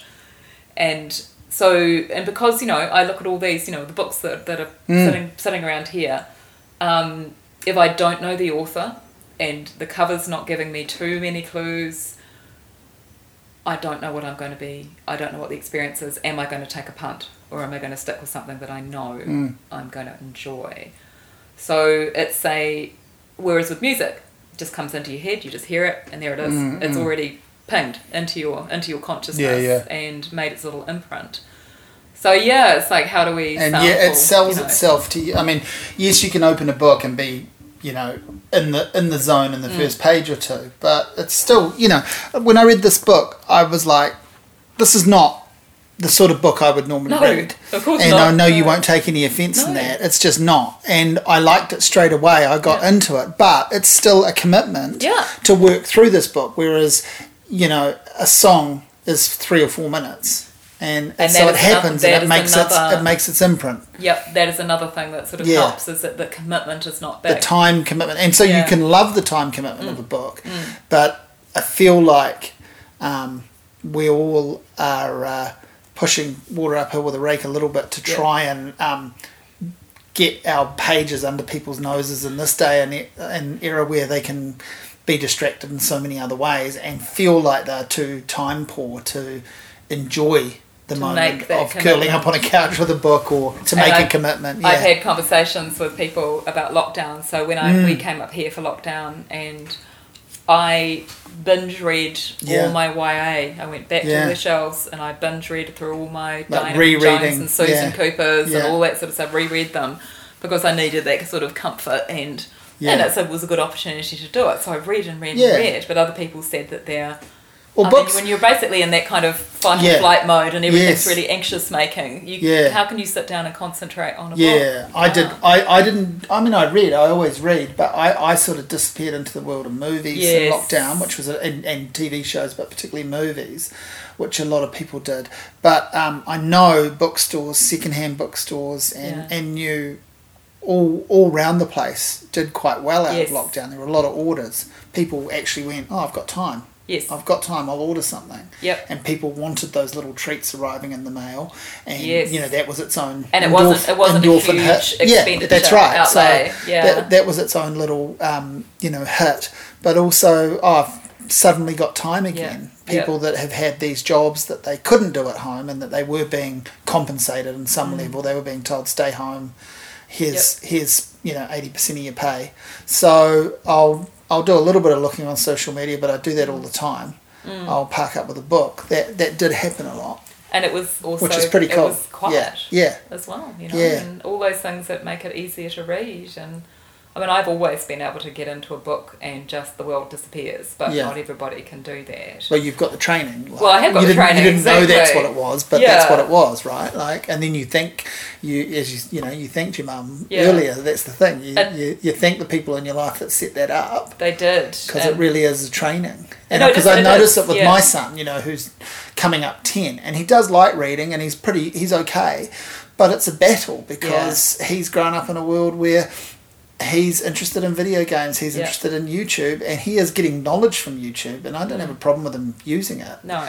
uh, most of the time. But the fact that I've just noticed in the last few months that uh, he is already more reluctant to go to a book. Like he now associates the book with, oh, I get to stay up a little bit later if I'm in bed reading a book. He doesn't, you know, he doesn't go during the day. Oh, I'll sit and read in the weekend. It's like well, I'm bored. What can I do? Yeah. Read, read your book. Oh no, come and play a game with me. Um, you know, I want to, I want to go on YouTube. Those are the defaults, and so Yes. we're just sort of fighting that a little bit by trying to, you know, and I've been trying all the different things like oh, you know, just get into comics. There's nothing wrong with Mm, comics. It's still reading. They're great. I mean, they're, they're awesome. Um, but some people don't consider them books, but it's still reading. It's still And- reading and it's still making those. Um, you know, you have to interpret. You have to process that information. You have and it's a, that visual thing too Yeah. of like you know uh, you know again like I, a lot of the art that I got into originally was in that comic Yeah, book style yeah. and pop art and stuff like that so that association comes through too that um, but yeah I just noticed that it's you know like versus when I was a kid it was like you know you played sport and you read that's what those were, those were my things that's what I did I read books, but I also read. I got those Tammy and Jinty comics, Yeah. which I bloody loved. Yeah. and I loved Asterix books and Yeah, I Tintin loved books. Asterix books. I was never into Tintin, but Yeah. Asterix. Um, when I was young, Garfield, Footrot Flats, Garfield, and, and exactly, Peanuts. You know, and. I've and I've gone right back into the world of Peanuts just recently. Just and Oscar's not into it at all. It's just me. I and had he- some really amazing old Peanuts books that Oh, would have been amazing, and I don't know where they are. They've gone, and it's just like, That's oh. gutting. But my, my mum had this because she lived in the States for about 10 years, and Mm. she had, um, don't know if you ever come across um, Pogo, the comic character. No. He was in the 50s by a guy called Walt Kelly, and Pogo. Pogo is most famous for the phrase, We have met the enemy and he is us. Which is fabulous. Yeah. But he is a possum in the Okefenokee swamps. Hmm. And there's like, you know, all these sort of characters that are animals, but, you know, Man, that's gonna- anthropomorphized. That's gonna be my afternoon after this. Pogo I'm gonna, go and, is- I'm gonna go and look that stuff Pogo, up. I mean, it's like, you know, it's dated. Yeah, yeah, but yeah. It is. That's even better. That like for me, that you've just Fun. provided a nice little wormhole. You know? Like that's that's where. I'm going after this. I have geophysical Pogo. yeah. which is um, set in was the geo the year of the geophysical whatever, Mm. and it was like 1958 or something Mm. like that. So that's what we have. Yeah, go find Wow. Pogo. Pogo's pretty fun. That's cool. So can't you know, Mum was really into because I think because Mum loved illustrations so Mm, much. mm. So books with illustrations were Mm. a big thing. Like she was always into.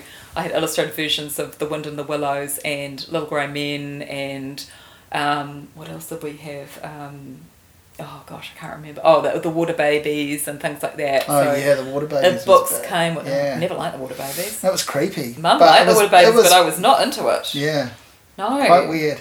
So yes, but she um she was always into like got a few of her old ones, you know, like her House at Pooh Corner and her Winnie the Pooh books. Those those are hers, and she um is drawn in them, you know. Mm, so mm. this one's just here, and then Mm. she's got um so yeah, and she got me into these weird things. I'm just looking at. I'm looking at um one of her old copies of Love of Seven Dolls by Paul Gallico, which the Mm. movie I think Gigi was based on, and um it's also very strange and quite sort of sexual, Right, probably yeah. not appropriate for a small child, really. But of course, I didn't read it at that level at all. Um, but uh, and also things like my grandfather gave me um, Spike Milligan's war memoirs, which of course are filthy. Yeah, yeah. I don't know whether he just skipped over those bits or didn't It's funny how some of that Yeah. stuff just just doesn't make quite the you know you you really pick up on it in revisitation though. Like I was listening to this.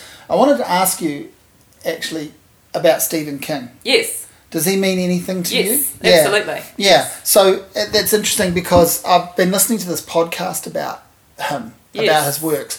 And just yesterday I was listening to the one about it. And this always comes up in discussion of that about there's a really quite filthy, weird Oh yes. children's sexual Children's experience. sex in that. thing. Yep. Yep. And the person that was, they basically get a different person on each episode to discuss a favourite work, and they'll talk about film treatments and stuff too. But she said, you know, I just remember, I do remember it being probably a tiny bit titillating, but I also just, I probably just didn't really care about that portion, and I just was sucked into so much else about the story that I didn't really, and it's only when I've read it as an adult that I've gone, oh God, that is, you know, ha- how, how was I not affected by that more? And I think that happens a lot, like that you just somehow, it just skips. I think it does. I think that. Um, I mean, it's different person to person, and well, I mean, you know, different- emotionally we're at different Yeah. developmental That's right. areas. You know, That's and I remember like this girl I went to school with, and I remember we caught the train to intermediate, and she got she had a copy of the Betsy. Hmm. You know, Harold Robbins, and she was looking. She found all the sex scenes, Hmm, and we were honestly reading it, going, "We do not know what this means." Mm, mm. and later on, and I, you know, I had a, another friend whose um, mother and older sister would get a whole bunch of Mills and Boons. So you know, I'm four, Mm. we're all fourteen sitting in the school classroom during lunchtime reading Mills and Boons, and it, took me. I think it was one of those things that was probably about ten years later. I suddenly went, oh, it was like something about his hard length pressed against her, and I just thought it was his whole muscled body. later on, went, oh. And you know what, like, but arguably it could be. You know, that's the thing. Could like, be. it could be. Could like, be. it's and as you say, in that in that first reading of it, Yeah. that answered the question. so that is actually okay, right? Like, it was. I just oh, it was very very yeah very so funny. so Stephen King, where do you Yes. stand on him? And don't don't say his The throat. stand. Yeah. Um, no, Stephen King. I'm not noticing him in your shelves. Ah, actually, I I I feel I like. probably don't have that many Mm. Stephen King. I do have some. I think they'll be somewhere else. But did he have an impact on you? Yes, yes, absolutely. And I think I was trying to remember the first Stephen. No, Mm. the first Stephen King I ever read was The Dead Zone, which Oh, I absolutely okay. loved. I read thought, that. oh, Um, it's amazing. Yeah, I'm trying to go. Um, it's it's a really protracted re-entry to Stephen King's world for me. I'm I'm desperately trying to get back into reading them because they were so important to Yes. me. High school, early university, and then it's been yeah twenty years. I read them in my The only thing I've read is on writing, you know, in recent years, which, Which is really good, which is great. Yeah, and most writers have that or know of it, and it's a classic. Even people who claim to not like Stephen King at all have found that to be really good. Mr. Mercedes. Oh, yeah, there. okay. And I know I've got some others somewhere. But I'm trying to, yeah, I'm trying to read some of those classics that I missed. So the Dead so Zone is on I, that list. I was very much. I think I, I was also getting them out of the library, Mm, so that's probably why I don't mm, have mm. any. Um, so the Dead Zone was the first one, and I loved that. I think I read, I read Christine, I read The Stand, Mm. which I also rate as one of my favourite books. That's insane. The yeah, Stand. The Stand is insane. Yeah. but I just loved it. I want to read it again, but I know I never Yeah. will. Like it's just too much. But I've I've thought about revisiting it, and I kind of want to. yeah, I I watched the. I watched the recent the uh, the recent TV series of it. Yeah, I didn't, but I watched the first pe- one with people Rob, didn't Rob like Lowe. it. Yeah, yeah, Rob Lowe. I've seen that Randall one too. Yeah, Oh, but but the I thought the the new one was okay. Like, Yeah. and that was probably. And I I recently bought a second hand copy of the original stand. You know, the Yeah. eight hundred page because I read the big one because it, it came out in Oh. seventy eight or whatever as a eight hundred pager. Yeah. and then he rewrote it and did the complete stand in the. I, I feel like he did it in the late eighties, and Yeah. it's like fourteen hundred. You know, that's the one most people know. I think I've read the And 800 that, I've, page I've one. read the giant one. Wow. And I thought, well, maybe I'll read the, you know, realistically, maybe I'll go back and read the 800 the, page the one? 800 page one, but I don't think I will. I've definitely read the 800 page one. yeah, no, there's a Um, there's a, a one that's bigger than it. It's about because I read it was one of the first Yeah. Kings I read, and, I- and I remember being 13 and going, man, I just you know I get you know I've I've, read- ju- I've I've just read an 1100 it. page book. I, I felt pretty good about that about that. But I read, I mean, I think I read, I, I haven't read Carrie, I read The Shining. Mm. Um, and then I've just started reading The Shining. The I- Shining is good. Yeah, because I've never read it and I love the movie and I know he hates the movie. it's better than the movie. Yeah, I've heard that. Um, And I've read, and I it's I- different anyway. I know that much. It's I quite went through a bunch of them, and you know, it's to the point. But I actually, I ended up stopping reading him Mm. because I read Cujo, Oh yeah, and I just hated what he did with the dog. I Yes. never forgave him yeah, for making the dog evil, yeah. and I put him away until recently, which is so weird and sad. Do you- But, well, so I was reading your books and I thought, and you know, I haven't obviously I haven't read all of them, and you know that, but Mm. I was thinking like, I, I feel like Stephen King. If you encounter him, there's he's such a force that he has. He has an impact on a person's Yes. writing if they go into it. And has an impact on your reading. I mean, he's just one of the name authors that in the mainstream Yes. that people um, can use as a, a level, a comparison. But I wondered if you took anything from his writing because I feel like your ability to juggle characters and also mm. the way you you know what I got from this book your first book was as I said this is probably not the sort of book I would normally I wouldn't pick this up off the shelf and I wouldn't think to read it. But I instantly cared about these characters and I think that's I learnt that from Stephen King. I feel like that's what he does. He introduces people with such rich backstory straight away Yeah. that within a page or a few lines you know all you need to know about them to follow them You don't know everything about them, but you know why you're going to follow them. I found that I, you know, because the fact that I can remember the Dead Zone, Mm. it did make such an impact on me, and because the characters are fantastic, and and I think that's right, and I think that's probably why. I mean, he even made me care about. I mean, I would normally care about a dog, but you know what? Yeah. The dog became a character, and I was too invested in that dog for Cujo. But the stand, I remember. Again, you are. I think that's it. It's like the story sort of like it's like he knows who the characters are and Yeah. he puts them in these situations because he said that he doesn't really plot you know and lee Yeah. child says he doesn't plot Yeah. as well and I think that that is a bit misleading Mm. because what they fully understand is how to craft a story you know what is the story arc and the thing is though you you're not interested in that story arc unless you're interested in the characters that are going through that story and so for you to become attached to those characters early on, that is a massive skill, and Stephen King is exceptionally good at doing that. Mm.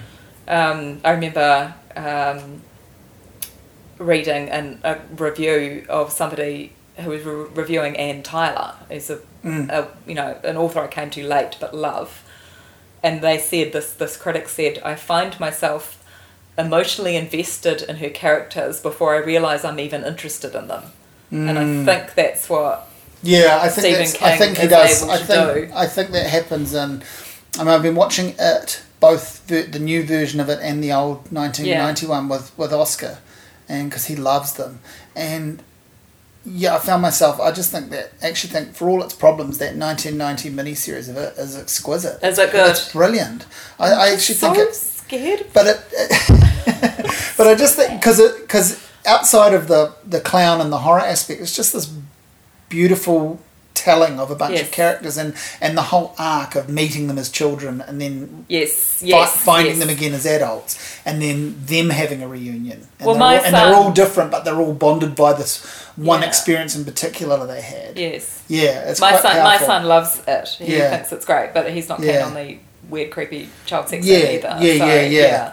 But he he again he he just really loved the way that Stephen King creates the story through characters and Mm. and even like you know something like Mr. Mercedes, the villain, is entirely relatable if that's Right, a thing. I kind of hate that word. yeah yeah yeah But you can understand how this poor bastard got to be the way he is, and I think Mm. that's also what he's great with.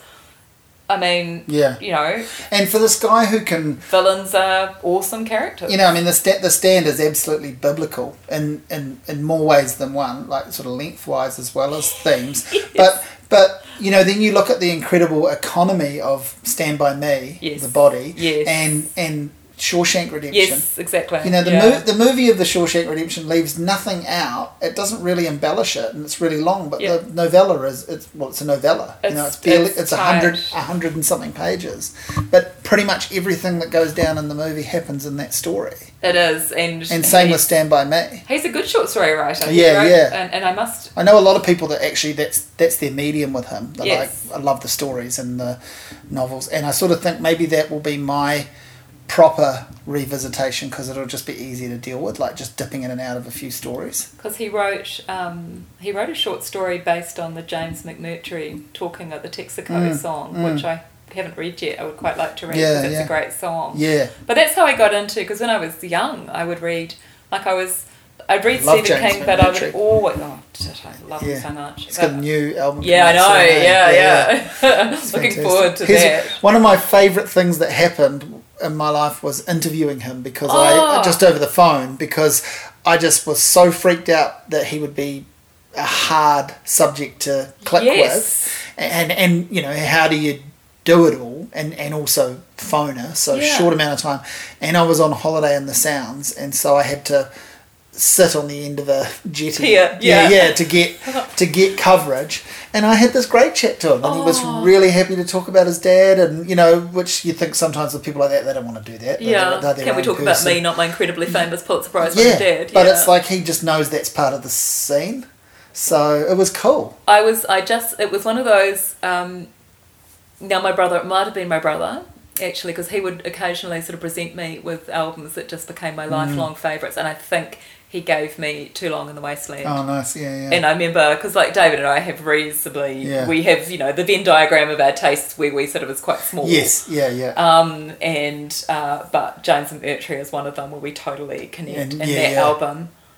again, you know, he's I mean, an he's, a- amazing he's storyteller. I was just going to say he's a short. He's one of those people, and there are a few of them. And I, you know, Willy Vlautin has been like that, who's of course has moved into writing novels. But, Yeah. But they are short story writers. That, and I sort of think Don McGlashan is a short story yeah, writer. yeah, totally. You yeah. know, and maybe with him it would actually never work without the music because it's probably how his brain works. But I almost think like we could have a book of short stories by Don McGlashan or prose poems, and they would I be I think that's right. they would be great.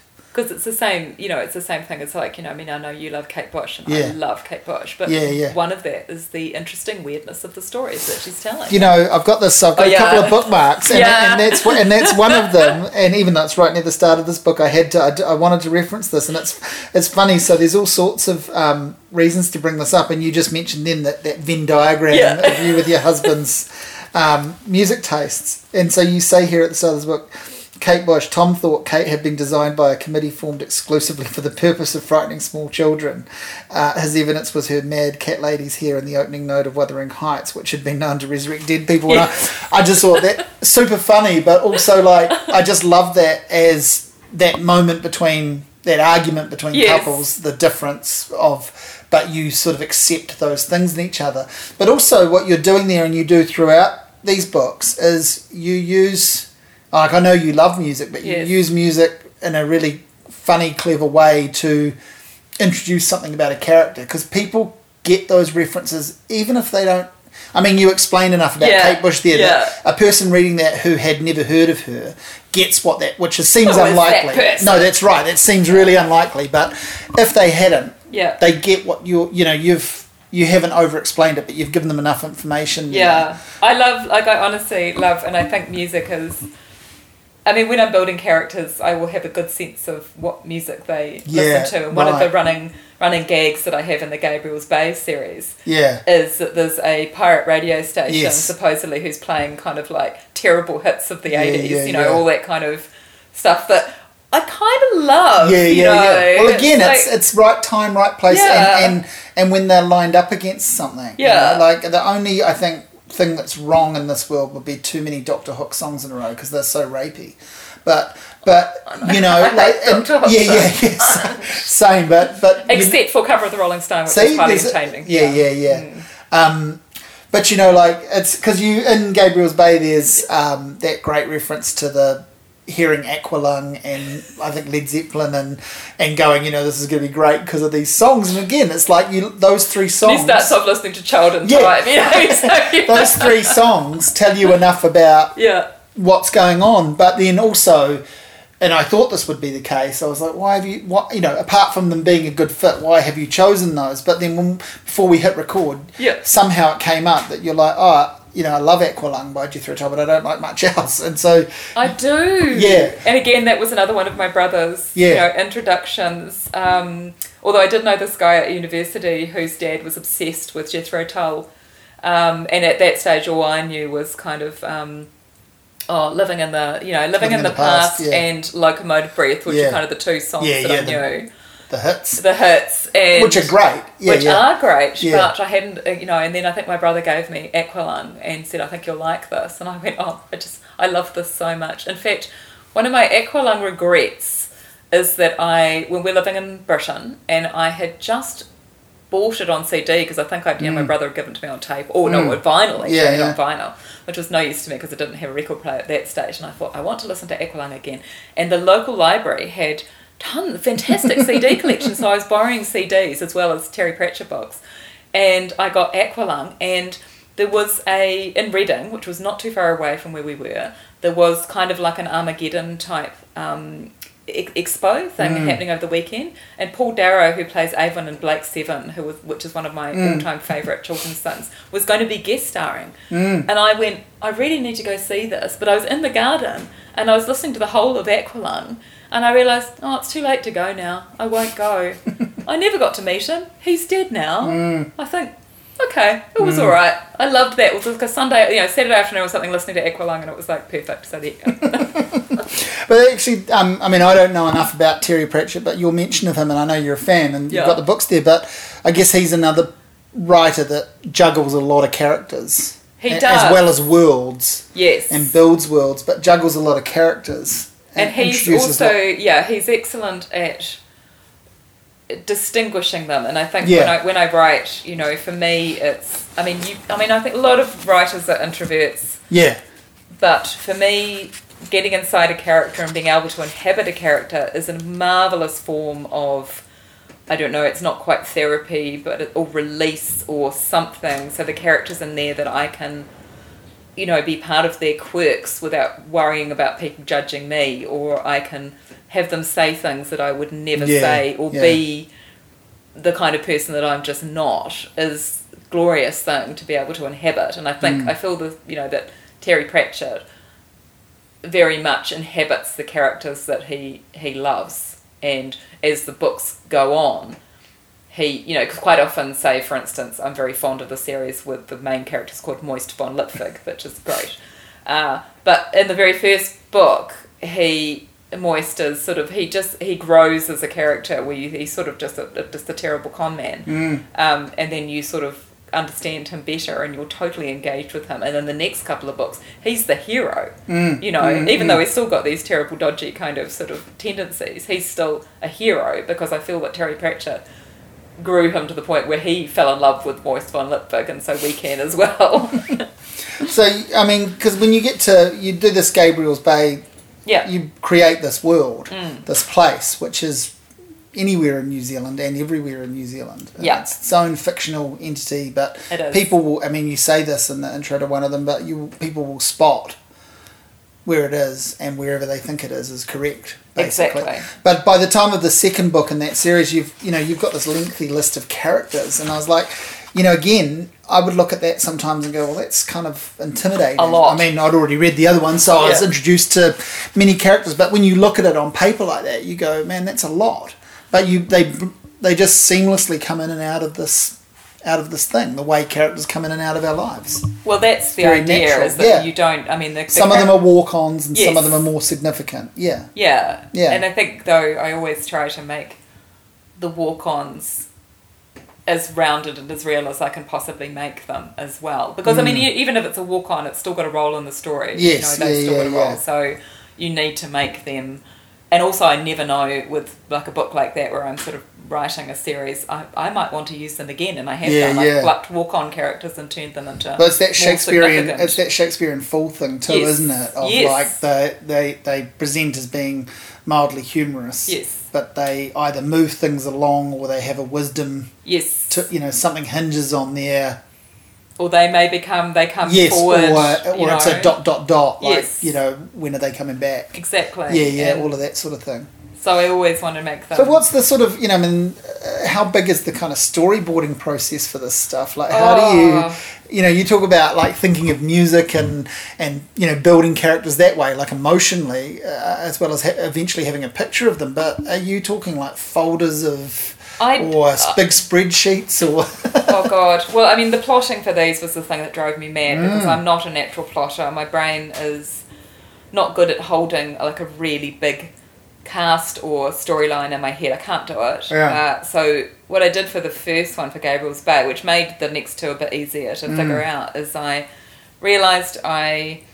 So I can follow that sort of, you know, the um, the film script kind of guy, which they call Yes. the three act structure, which Yeah. kind of, and each act kind of divides into two, so it's effectively Mm. like six acts, Mm. and there's kind of a proportion of the time they should take and how the arc builds, etc., right, to sort of, you know, climactic scene and then the denouement. Mm. Um, so I figured that I would have six characters, and each of those characters would have six six chapters, which gave me that six act kind of Mm. outline. Mm. Um, so I, I effectively wrote each character story. I had a theme for each book. Um, see, my brilliant idea at the beginning was to make because I when I, I when I first thought about it, I envisaged them as a trio, and I wanted to call them all after one word New Zealand songs that would encapsulate the theme. So the first Mm. one, which ended up being Gabriel's Bay, was going to be called Loyal, Mm. um, and this, the, what you wish for was going to be called Nature. Um, and so I got Spellbound, which is the third one. I Mm, got mm, that one, mm. but the other two I was denied by Mm. the publishing committee, uh, which is a shame. So because they were the themes of the book, and Yeah. it was in New Zealand. Still think it's a really good idea. Yeah. Um, but uh, so I knew I had a theme, so all my characters were going to somehow explore this theme. And so I figured out their relationship to each other, I figured out what was going on for each of them within that theme.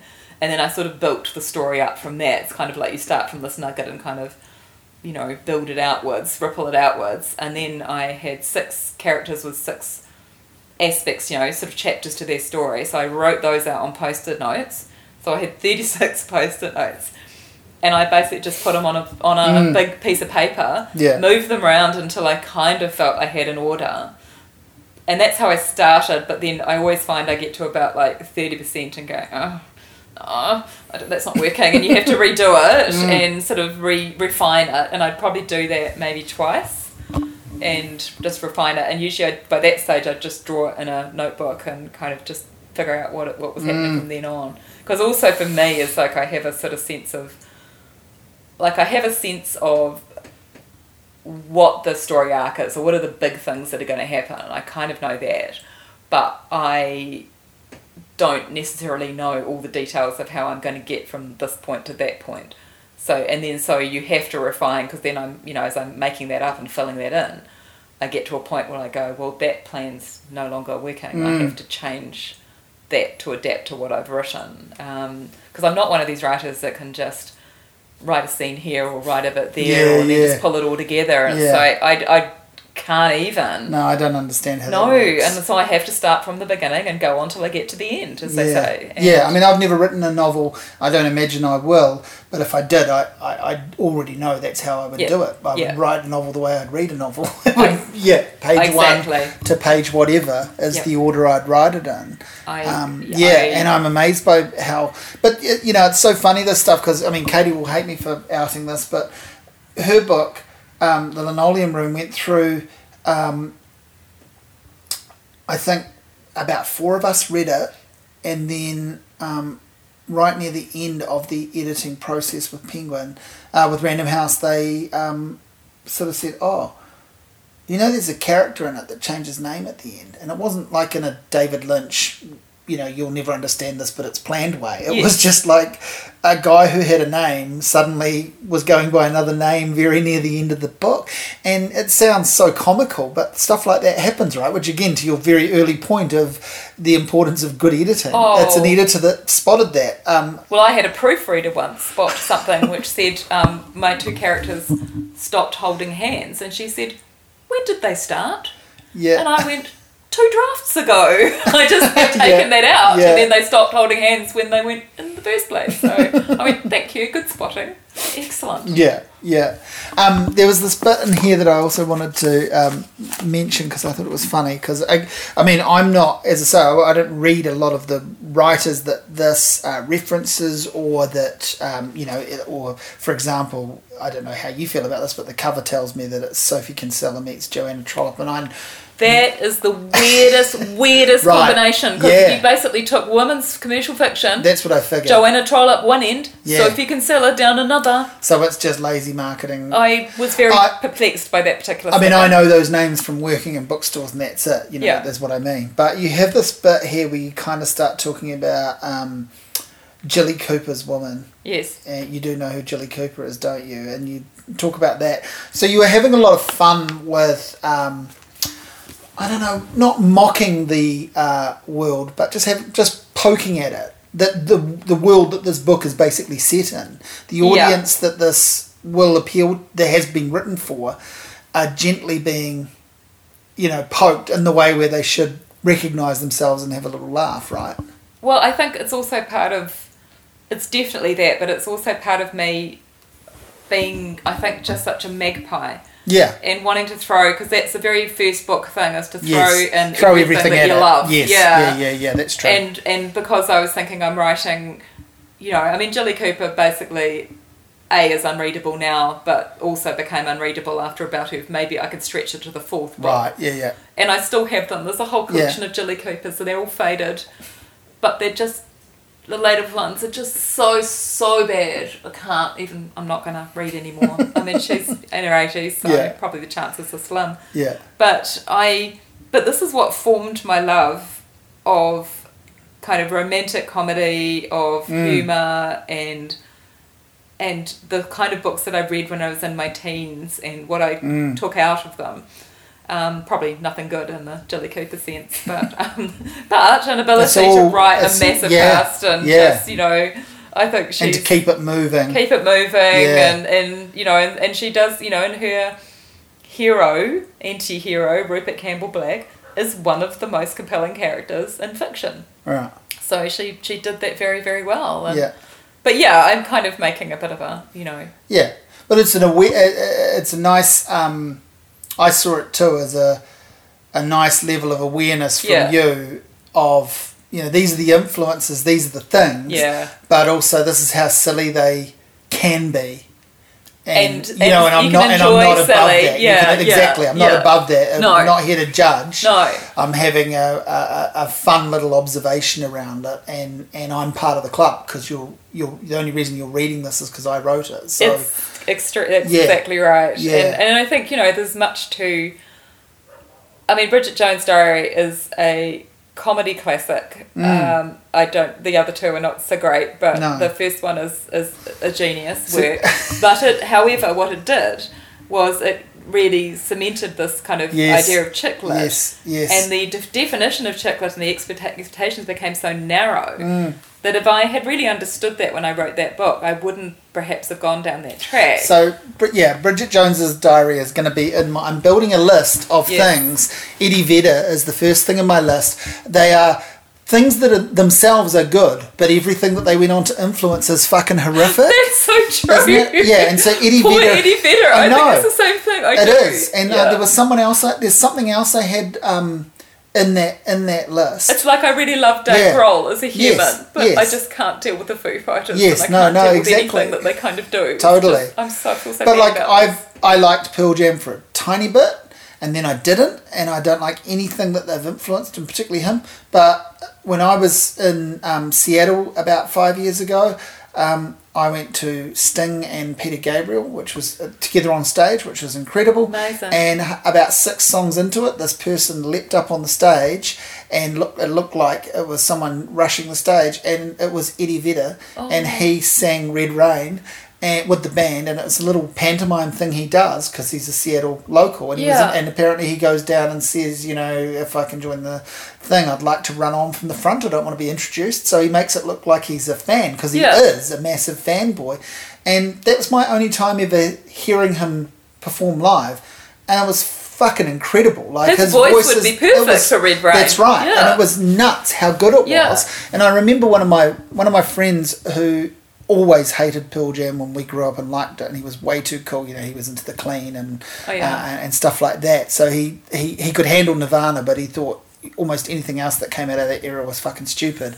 And he worked on the first Seven Worlds Collide show, filming it, and when Neil Finn brought everyone over, and he said Eddie Vedder was absolutely spellbinding. Like hearing Yeah. him sing stuff and nonsense was like I was just about in tears. And he's like, I don't particularly love Split Enz, and I fucking hate Pearl Jam, but that was a eureka moment. I actually the CD that is in my very ancient CD player is Seven Worlds Collide. Mm. Yeah. Funny you should say that. Yeah. And that is the only thing of Eddie Vedder that I actually like, and he seems like Yeah. such a good bloke. As yeah, well. yeah, I yeah. found that CD when we were living in the little British town where we lived for about 10 months and I just went, oh, and I felt really bad because it seemed like it had been such an amazing concert and I wasn't in New Mm. Zealand to go to it and it just, yeah. So I get that out. It's one of my favourites actually. I But I. I cut you off, but I was No, just so that's so excited. I was just so excited by you mentioning Bridget Jones because now I've forgotten the second thing on my list. But I've been building this list of things that it's like actually on their own they Yeah. are perfect, but everything that they went on to influence is bad. well, it's a and- little like if you take, say, And the second Bridget Jones book is shit. it's and the third one's even I worse. yeah, I didn't bother, but No. but I loved that first book. It it is. It is a comedy classic. it it is. is. a thing of genius. yeah, And yeah, the the timing, the pacing, Yeah.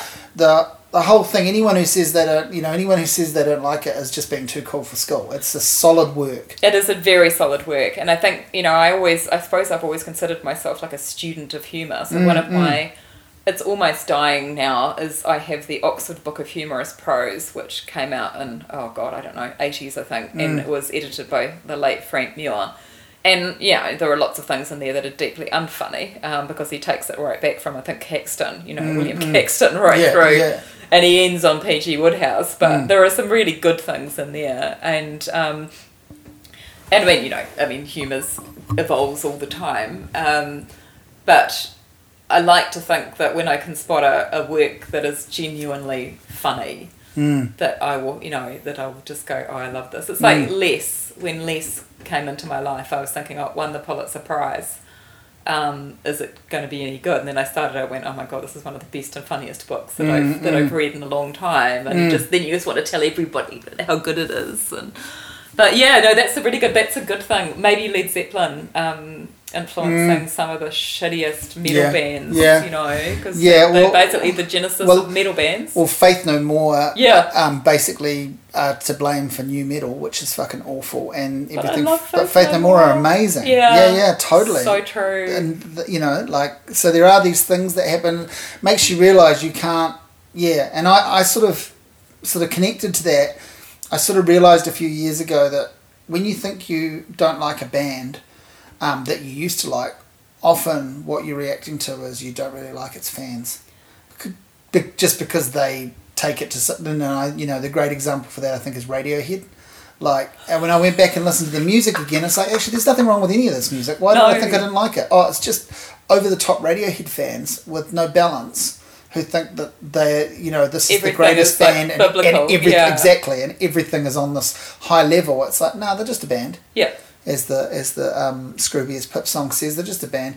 But yeah, it's like the fans can actually ruin. Well, you- which is the fans' job. It's the phonetical. That's the that's role. true. And- but it is a bit like you know, like I'm a bit allergic to when the the newest greatest book comes out and everybody goes the newest greatest, and I go, well, I won't be reading that for a Mm, That's while. right. And then which sometimes is so it's- you know irrational. It's irrational. But it's funny because I was, I was working out how to ask you this because I was going to say like you you don't have. I mean, I'm looking at these books and you you got taste, but you're not a snob. But what you just said then is such a classic. What someone would say is a snob thing. We all have that. No, it's more We like do all have not- that. I don't think it's a snob thing because it's more like, uh, do I want to rush to be on a bandwagon? No, do totally. I want to sort of. But that's an that's a version of that's part of being a snob. It's that Kind cultural of is, elitist suppose, of like yeah. I'll discover that for myself. I won't be led there and just go with the flock.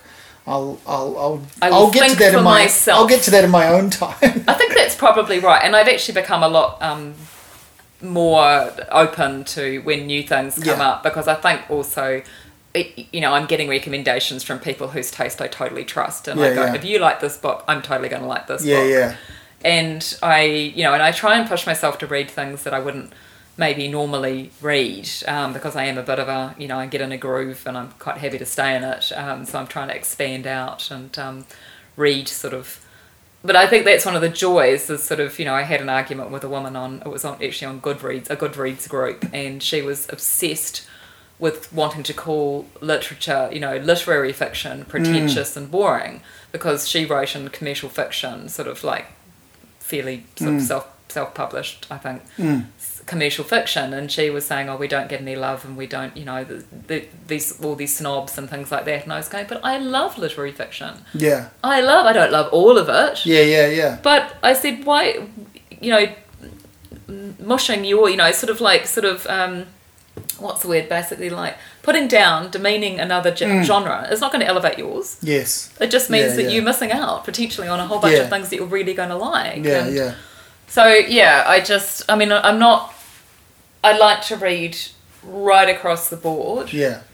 I think, I mean, I probably there are things that I enjoy more than others, and I definitely love books that are more, I suppose, compassionate with their characters. Um, like the like a preview copy of the new Jonathan Franzen has come across my desk, Hmm. and I'm kind of going. I've never read Jonathan Franzen. Right. I've only read his non-fiction. Right. So I've got no real. You can't guide me on this one. I one. can't guide you on that one. I've not read the, you know, and I But feel I like I should have read them, but I, I just ditto feel like I should actually just give it a go. I liked the essays because Jonathan Franzen being a dick doesn't Yeah. mean that he's necessarily a dick with his writing. but it's like so- it's a hard time sometimes to get into people like that, right? Like, yeah, I feel like I've missed the train because I really like the non-fiction that I've read, the, particularly the first book of essays, which is quite old. I loved that. great. Yeah.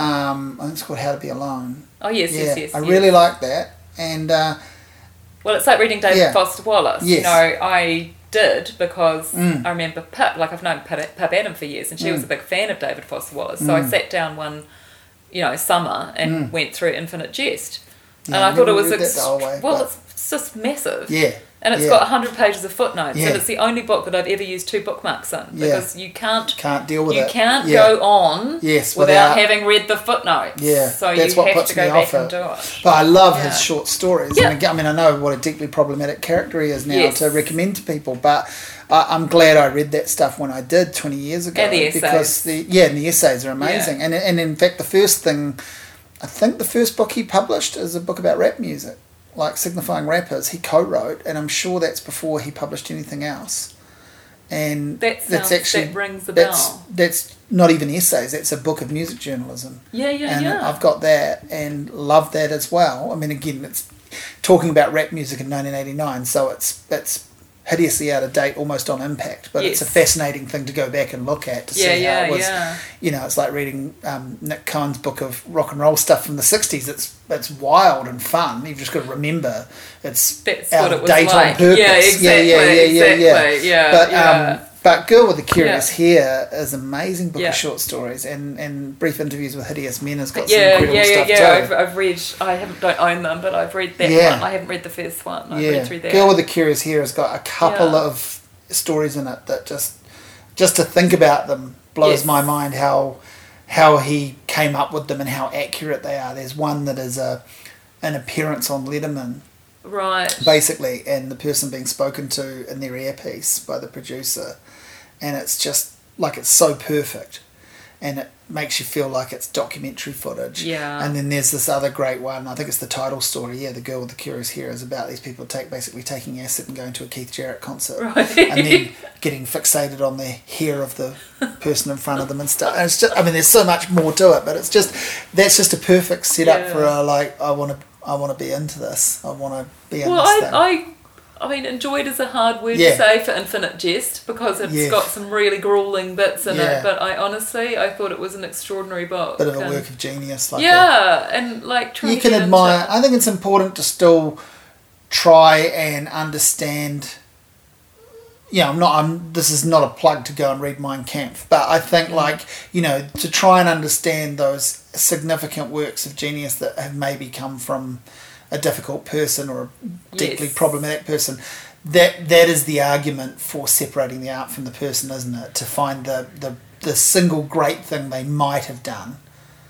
or even to understand its influence. You know, to look at it. it as a historical record of some sort. And I think you well, know, Infinite got, Jest is probably the, Yeah. the probably the anti Bridget Jones. It's like actually its influence might even be more important than it itself. It could well be, and Yeah. I, you know, and look, it's just yes, yes, and it's hard. I mean, you know, um, there are authors in here. If I looked through Mm. this, and I went sort of, you know, it's even like Jilly Cooper because I was reading those in the what early eighties, and I was Mm. probably like fourteen or something. I started reading reading her, and I mean, they're just unbearable now Yeah, to yeah. go back and read. Yeah. They're Yeah, classist, they're ageist, they're sexist, they're body shaming, they're just appalling. a lot of parents- so many ways. a lot of parents of my age know the difficulty of reading a Roald Dahl book to their child and how quickly you have to think on your feet and skip several words and put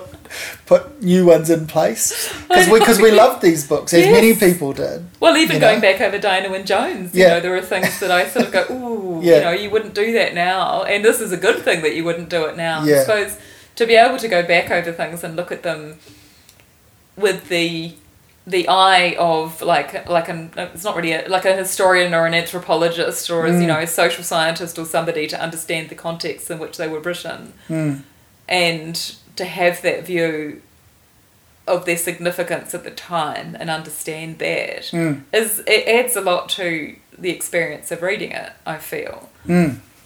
So let's But go. Let's go. hard. Let's go back a bit into your publishing timeline. Yeah. So you you put this first book out in 2011, and Mm. and then you follow it up with a couple. Yes. And then what happens? Like, because there's a Uh, pause before you kind of reinvent not yourself, but you reinvent your publishing. I think through the Gabriel's Bay journey. Yeah, and there's a book in between. But Yes. um, but uh, well, what happened is, of course, that was almost what I was saying about um, if I'd known about what the expectations were Mm. on chick lit, Mm. I would have realised that that was not the genre that I was going to be successful in. Because that book, The Sweet Second Life of Dara Kincaid, is a, is a perfect chick lit book. It fits Mm, all the criteria. Mm. Um, and it was the most popular by far. But then I instantly went into writing a book that follows on from it and takes one of the characters from it. And I had two quite strong and unfiltered and quite demanding female characters in the second book, um, which I've actually like in my rewrite of it, I have toned them down a little Yeah. bit. Yeah. I did even going back. I went, oh yeah, no, I can see why it was a bit full on.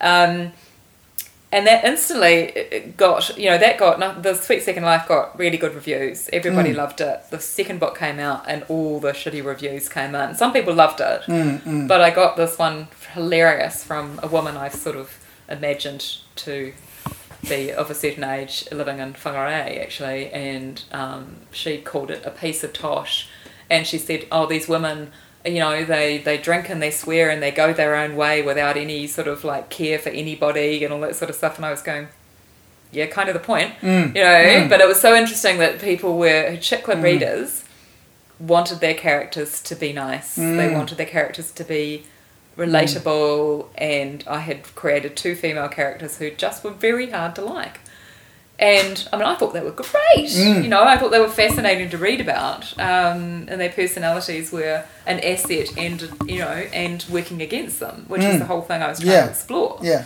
um, but yeah, and then I wrote the third book, which was again a slightly po- problematic, but I thought awesome female character. But she ends up um, falling in love with her boss, um, who's one of the regular characters, uh, and then organising, you know, machinating this huge trip to Italy where she can look after his kids, his his child, and some other kids and stuff like that, and so that she can kind of inveigle herself into his affections.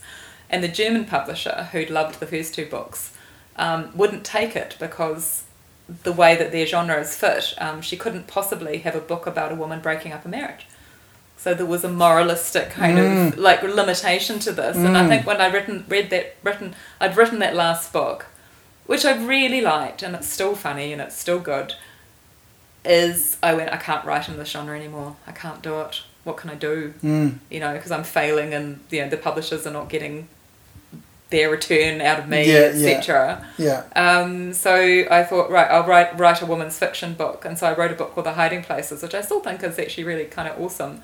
But I think because I didn't have a track record in that kind of book, you know, you just throw a book like that out and it doesn't really stick. Mm. And because I didn't get an overseas contract for it, um, I did in where did I get? Oh yeah, in France. Yeah, yay Mm. France. Um, but I didn't. It, it just didn't stick in New Zealand. Again, I get I get all these amazing reviews, but it just didn't stick. And also, it was printed on a really really shitty paper, so that didn't help. Um, but then I ended up doing the MA. Mm. So how did that? I mean, how did that come about? That came about because- what made you want to do that? That came about because Emily Perkins, um, who was teaching it at the time, uh, asked if I'd be an external examiner on one of their manuscripts. Oh, okay. And the manuscript was a commercial fiction manuscript. Um, and it was by Brandy Scott, who went on to publish a very good commercial fiction book called um, Not Bad People, which has like been optioned for a TV series and everything. And I read this and I went, this is commercial fiction. I didn't. I always thought the IIML was like only for very yeah. literary. Yeah, yeah, yeah. types. That's the um, I accepted idea about Yeah, it. That's yeah, right, and what- then that's the criticism as well as the um, aspiration. It's yeah, but it's Yeah. not. It's not the reality. Yeah. And I just went, oh god. And then I suddenly thought, oh my god, I've been beavering away for like however many years, Yeah. completely on my own. I don't have a writing network. I don't have a writers group. You know, I mean, I've got mates with a bunch of the romance writers, but it's um, we're still writing different things. Mm. And I thought, oh my god, I'd love to do this. And I emailed Emily and I said, is it too late for me to apply? Can I apply? And she said, I'd love you to apply, but you have three days. And so I put my application together, mm, like Yeah. instantly, and did not take it for granted that I would get in, but I did, which was fair. Mm. Um, and that was that was huge for me because it did Mm. give me a writing group. It did give me the confidence to understand what kind of writer I was. Yeah, it must have been. I was going to Yeah. say, like for you, I feel like more than anyone else I've talked to that's been through the IIML, which is quite a few people actually Mm. across the years. Um, uh, it would have been a validation too, because I think because you were coming at it from a arguably a different angle than, I think I wanted- most of the people. Yeah, I wanted, you know, because everybody said, "Oh, you've been published. Why are you bothering Yeah. to do it?" And I was going, "Well, That's I mean, what I anybody mean, with an, an iota of imagination could see why you would want to do it." Mm. You know, and I would say, "I want community. I want feedback on my work. I want to understand what I'm capable of. I want to try and push something in a new direction." Mm. So I was probably one of the only students who went into it not wanting this thing particularly to get published. I didn't care. yeah, yeah. And that I was, was, going that might happen, but that wasn't the. And it whereas- probably won't happen yeah. because I'm going to write it and I want to experiment with a completely different format that I would never write before. And I wrote the first ever book, if you can call it that, which was I wrote in bits. Yeah, I wrote in bits and I assembled it at the end. Okay. And so it is this weird kind of collage of some of it is factual, some of it is completely made up, and so it's a weird piece of work. I mean, it had a theme and it has an arc and everything. Fergus really liked it, your Fergus Yeah. Barrowman from Yeah. Mm. But I did send it to Harriet, even though I, you know I knew she would hate it. My editor at Mm. Penguin Random House, who went, "I hate it." I went, "I knew you would." so, so yeah, I knew that. Yeah. and uh, But just in so- case. just in case, yeah. But I just But it's knew. also a courtesy uh, Yeah. sort of thing, isn't it? Too of a this is where my head's at. This is what I'm up to. It was more like just say, "Hey, this is what I did." If you yeah, that's right. And, yeah, and and also, you know, I, in a way, permission for this to go elsewhere. Yeah. Like you know, you don't own me, but also like as a courtesy of our relationship. You, Yeah, and I have, just- I you just- can have your eyes on it, and maybe you will like it. I did just hang on to it because I will turn that. I mean, a lot of it was about my family and my Mm. family's weird association with moral rearmament and the effect it had on my family, and I and I will write about that sometime. But I just have to work my way up to it. Mm. It's quite a big thing to write about your own family. Yeah, Um, it is. As one who has just you know recently read the Mirror book. Um, which I bloody loved. Did My you? God, yeah, I did. Did you? I did. Yeah. But I think I'm looking at it from the lens of somebody forensically investigating the experience of being in a family Okay. with a certain dynamic. I mean, I didn't hate it. I'm glad I read it. Yeah. But I am a, a little baffled by the overwhelmingly positive reviews, which I imagine are just people scared of Charlotte. That's my that's my feeling. I, yeah, I think it's one of those things that I mean, for me, having you know, I've met Charlotte and and we did an event together, and it was really interesting to look at that book and see where she was at her time in Mm, life, you mm. know, and she was obviously researching that book, um, and so the conversations we had, in retrospect, now made a, you know there was a whole other layer of um, significance to them, and but I you know I'm very interested in how in people's experiences of family, Yeah. and I so for me it was it yeah, was yeah. Oh, don't get me, I mean, I like Yeah. I liked it, and I'm in the, in the sense I'm really glad I read it, and there was Mm. some interesting stuff in it. I feel like there's the the two things that stick with me about it that feel particularly uncomfortable. Uh, is I really feel like she threw her siblings under the bus for Mm. no real reason at all, Mm. and we're not given enough understanding of why. Mm. And then she went on national radio and basically talked about how she hoped her parents would like the book because Yeah, she saw it as a loving tribute to Yes, them. I and know. thought, in Yeah. no one's world is, is this what this is. But isn't that fascinating though? That, that is that absolutely totally. Yeah. Yeah, no, I mean, I, I, I think my um, you know mouth was on the floor listening Yeah. to that because I'd read, I'd finished the book. Yeah. and um, and I did I did enjoy I did enjoy the book. I mean, I, I read through it very quickly, so that's a sign of enjoying something on the, on some level. Like I stuck with it. I tend to nose in and out of books a lot more now, which I don't, I read which. I don't like doing. About I Yeah. put it. I you No, I feel the one of those same way. I could I- not put down. totally. I mean, it was. Um, in the in the right way. It was non-fiction, if you like, reading like fiction, and Yes. that and that it was storytelling on such a level. You wanted to know what was going to come up next. Yes, you did. It yes. was, you know, so But totally. I did. I was talking to somebody else who'd also read it, and I said, "Look, I think for me, it was like somebody getting to the point of going, investigating their life to test it, you know, test its validity, Mm. test the validity of what had happened." Um, but had not got to the point yet of really understanding the significance of it. Mm. You know, I'm probably doing a complete disservice. Um, But I felt like there was a whole other layer that could have gone on, that should have gone on after this, which went this this is this is the effect of it this is the true effect of it and it was more like testing her her sort of experience and the the story that was around that against the reality of what she felt had actually happened. So she'd looked back at what had happened but it still hadn't gone to that next layer of going holy shit this is mm. like you know this is some of the psychological drivers or, or the effect on me that it had. And it was like yeah another round she did threaten at um, the Auckland Writers Festival that if her family kept nagging her, she was going to write volume two. So maybe I look forward to that one. I just uh, the other thing I felt very um, strange about was, you know, I- I, don't want to ever minimalise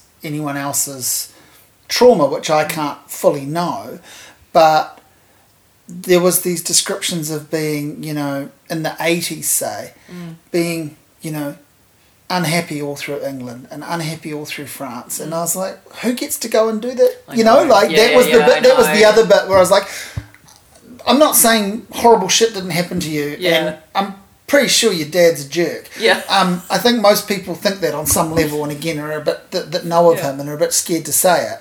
But Jesus fucking Christ, like there was a lot of privilege in this situation, and you don't need to be like, you know, if you're being if you're being emotionally abused on some level, Mm. you shouldn't then be grateful that you also got a trip to France. But there was no real awareness around the privilege. I think Yeah, of yeah. that upbringing. i was like a lot of people get, get kicked in the guts a lot more severely than this, and I found that quite interesting. That it was a, it was such a, a hit mission to. That- Like the thing that people have really taken from it, which I think is a powerful thing to think about, was that the whole idea of who owns a story. Yes, Like, yes. absolutely. But I also think somewhere controls the who narrative, controls the yeah. narrative. But I think somewhere in there it became like a, a hit piece t- to you know But the thing is, as you say from listening to that radio, she doesn't Yeah. see it as that. No, which is fascinating. So I do. That's the thing. There's a whole lot Yeah. around here which I absolutely find mm. But then very the, interesting. But then the threat of a second volume Yes. is both not only commercially minded uh, and, and, and cynical and and, and Oh, I think- I think that was just It's a tongue-in-cheek. No, no, I joke, get yeah. that, but I also think I also think it's probably not quite fully tongue in cheek, you know. So I think well, like that speaks to the sort of hit job mission of it too, doesn't it? Uh, But again, you know, her, her fucking father wrote three memoirs, so Yes, I know. You know I know. and, and I can't imagine ever reading any of those. no, no. So, like, you No, know, fill, fill your boots and do what you like. You know, I'm not on a crusade against it. I found it a. I think the fact that it's a book you can talk about, Yes. and I don't feel like I'm through talking about that book. No, is, I- is- it- that alone makes it worthy. I read. Um, I've been reading sort of non-fiction, but I read a book that I, I didn't think I would ever pick up, um, but it's uh, because it's by Oprah Winfrey and this guy called Dr. Bruce Perry, and it's just mm. recently come out, mm. and it's called What Happened to You. Mm. But somebody I very much respect said, "No, seriously, you should read this book," and it is the most amazing book I have ever read Wow. giving an insight into how your early experiences can shape the rest of your life and from a neurological point of view. Yeah. And I had so many moments where I was reading this book going, oh, fuck. Yeah. Now I understand. Now I understand. You know, and my poor husband, so who had a much tougher upbringing than I did, I've made him, you know, but he's been listening to it on audio, and I said, how'd you find it? And he's just going, you know, he mm. just like, you know, he said, why have I got to this point in my life when, why has it taken this long for these things to be able to sort of, you know, be able to work this shit out? And I said, well, it just does. That's what happens. But honestly, this book is called What Happened to You? Because they, they want to take this view. Um, so this guy, the psychologist, is, um, he has worked with trauma, traum traumatized children. You know, he was working with the children from the Waco siege, um, one the ones in abandoned Romanian orphans, orphanages. I mean, he's got a stellar track record in this, and he's a he seems like a really good dude.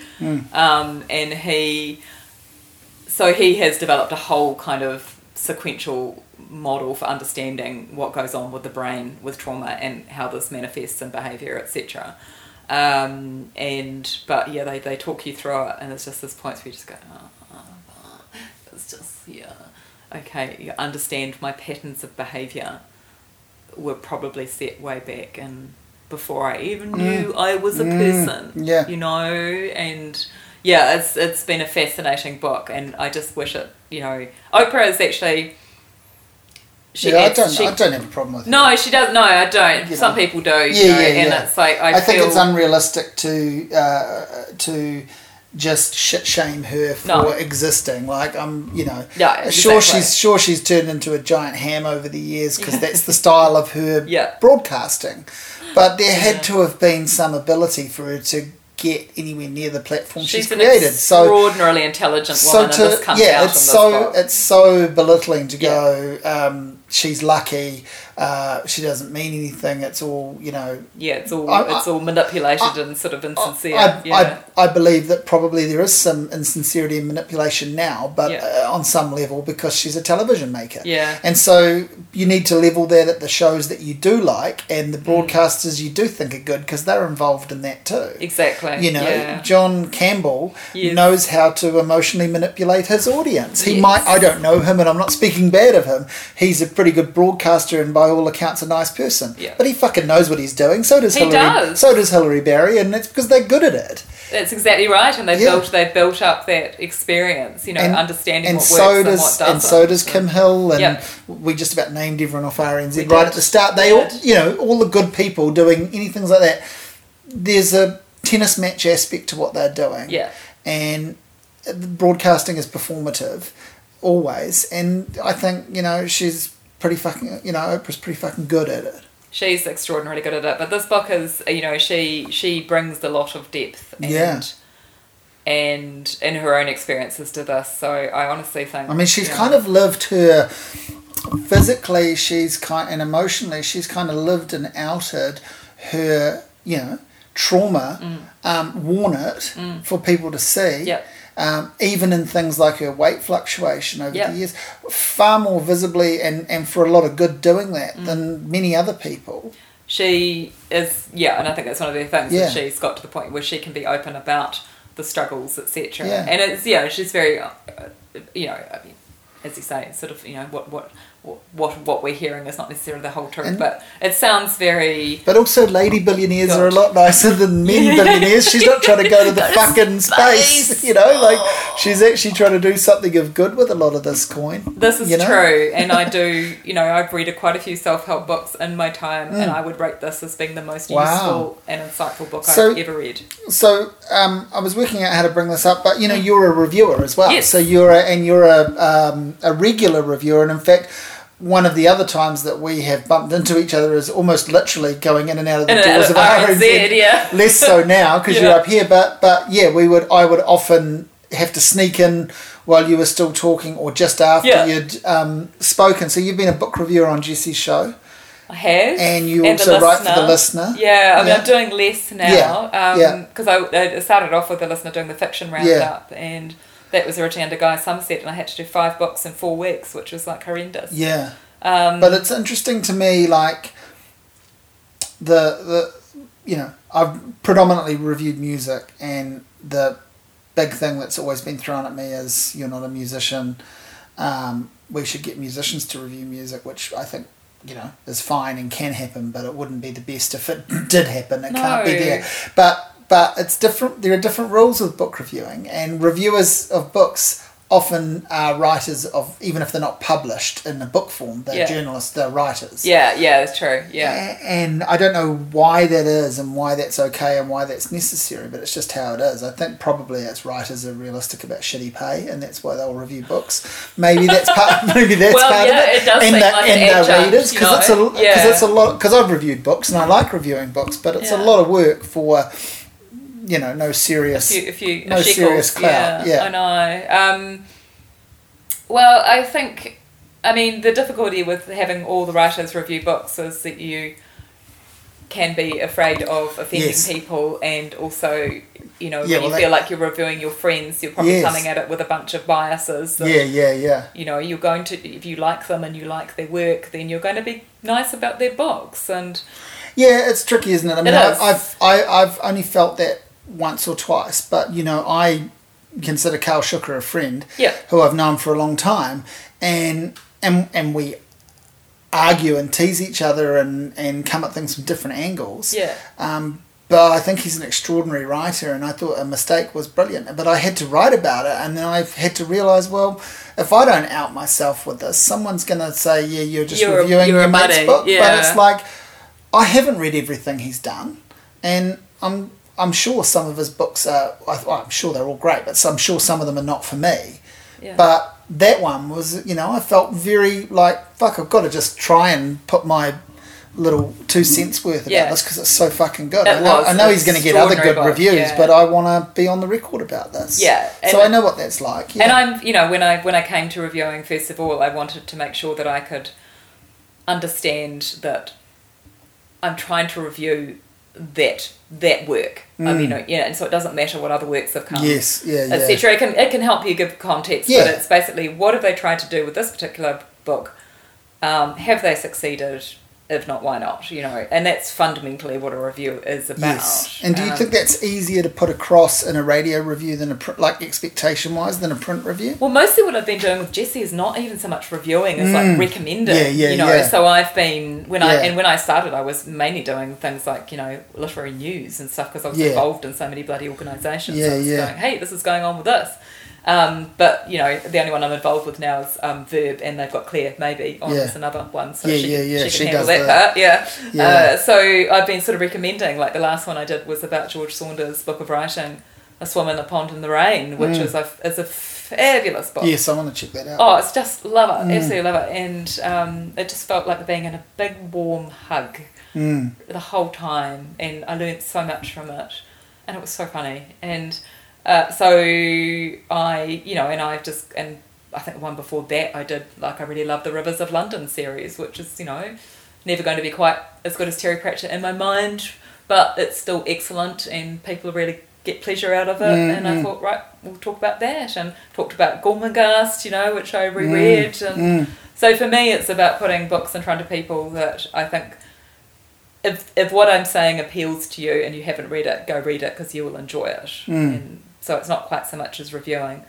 Um, so yeah, I can't remember. Yeah, but well, you sort of um, so you're coming at that more from the angle of a reader than a writer. yeah, yeah, Which not all book reviewers do, uh, particularly in print. A lot come at it, even if they are published authors, they really are coming at it from the point of view of a writer, yeah, picking holes in things or you know praising things.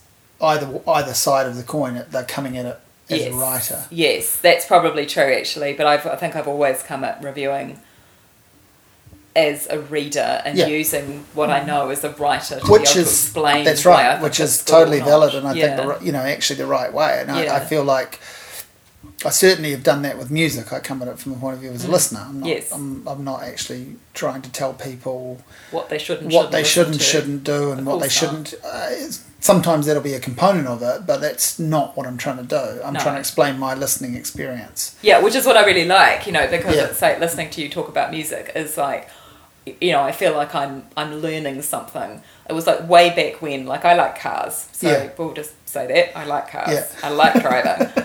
I um, and w- way back when Top Gear first started, it was a good show. Mm. yeah yeah yeah I'm talking 20 years ago. Yeah, yeah, yeah, totally. A good show because Yeah. you learned about Yes, cars from yeah, people yeah. who were passionate and Yeah. knowledgeable. Yeah. And that is, there's nothing, nothing beats Oh, learning from somebody who's passionate and Totally. knowledgeable about, even about something that's deeply obscure. And way back around that time, um, Clarkson even wrote, if you're into that stuff, a couple of books that were quite good about Right. cars. But Yes. you know, it's hard to recommend that shit now, or Oh. even have it on your shelf. I had to rid myself of it because I'm not, I'm not massively into cars, but I grew up around them. Mm. I I was pretty late to the Top Gear party, but I did I instantly saw what people got from it. Oh, we Um, were we were in yeah. Top Gear before it was the Top Gear that we know now. Yeah, you know? right. So yeah, But and and and I read a couple of volumes of his columns and books when they were more car focused. I mean, his Sunday Mail or whichever thing he was doing, yeah, that that yeah. stuff is just horrible. terrible. Um, but yeah, I can't even have the cars books on the shelf now because I just think he's a twat. Nah. But you know, at least he knew how to structure a sentence, and you know he could. And he was entertaining, and, and he was you know, entertaining. That's right. Like when he, he was- he, when he was when he wasn't a complete jerk, when he was just a little bit of a jerk and not a complete jerk, he knew what he was doing and how to do it. Yeah. that's right. It's a bit like and fuck, I'm following one bad person with another here, but it's a bit like I would always defend my dec- my decision 20 years ago and 25 years ago to have read some of Bob Jones's books because he knows how to write but now I don't Oh, want- I know. you know he he actually could tell an entertaining yarn and Yeah, I mean like even a couple of his novels are were quite fun reads there's a really cool novella he wrote called The Permit which just mocks bureaucracy I have no idea. I it's just, great. I, I, think it's great. know. I think it's a classic. I think it's a New Zealand classic that taps into this great. You know, it's I, I call it a New Zealand classic in the way you'd call an early Barry Crump Yeah, book a yeah, New Zealand true. classic. I'm not saying it's for everyone or a must read, but it has its place in identifying who we were then. But God, am I going to go out there and go Bob Jones is good? You must read him? No fucking way. Not Well, it now. comes back to that argument. You know, we what we Yeah. were talking about before is that we can look at these things Yeah. with a kind of a forensic, historical, anthropological eye. yeah, of when this happened. Yeah, so my oldest son, is, who does comics, is particularly interested because he's he's queer and he's very into um, the the sort of you know masculinity and and toxic masculinity, but also about how this has come about. And he's very interested in relation to New Zealand. So the the stories that he writes are about being growing up as a young man in New Zealand. And so he, now that they sort of republished John Mulgan, he knew that Man Alone was one of these sort of seminal texts Yeah. that he had to read. Yeah. And so he did get it and read it. And they had an, um, like a discussion at Featherston Booktown about it. Uh, but it didn't apparently for Callum. He wanted to know more about how people thought it re- uh, applied today, which is Yeah. what he was interested in. Yeah. But he can take that view Someone- as a 29 year old. You know, Someone wrote man. about that on the spin-off. Yeah, recently. yeah, and That was an interesting piece. I Yeah. think. Yeah, yeah. but they very much, I think, looked at it from. I mean, they did sort of, you know, give it its historical due, but they looked at it and found found it very depressing, which I Mm. Think, you know, It's Callum a little bit like as well. yeah, yeah, but, but, duh, like of course it is. it is, yeah, exactly. You know, yeah, it's a yeah. little bit that. Spoiler: he dies. Yeah, yeah. yeah. Um, Well, clues in the title. Yeah, Yeah, it's like it's like finding um, you know Hemingway depressing. Like there's lots of other things to say about Hemingway now, um, you know, in the jerk status, but Yeah. depressing is sort of pretty obvious. You're just gonna, yeah, gonna Yeah. to suck that one up and Yeah, yeah. him. It's Yeah. just, yeah, I know, Yeah. but but it is a fascinating, like, so. I wouldn't, you know, I wouldn't have gone to Callum and said, "Oh, you must read Man Alone as one of the most important New Zealand novels."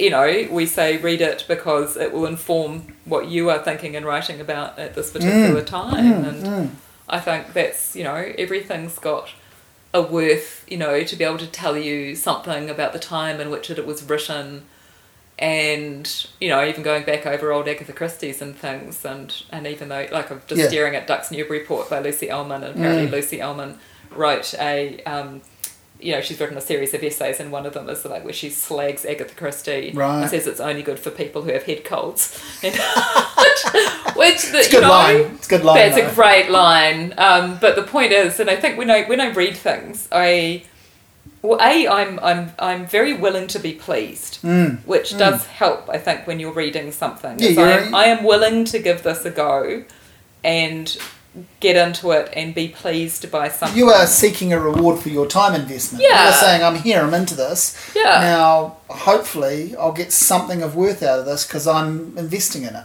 You know, and something may not be as well written as perhaps you know I would Yeah, want, yeah. but it's highly entertaining, and I so I'm going to go right. I'm going to tune myself to this frequency Mm.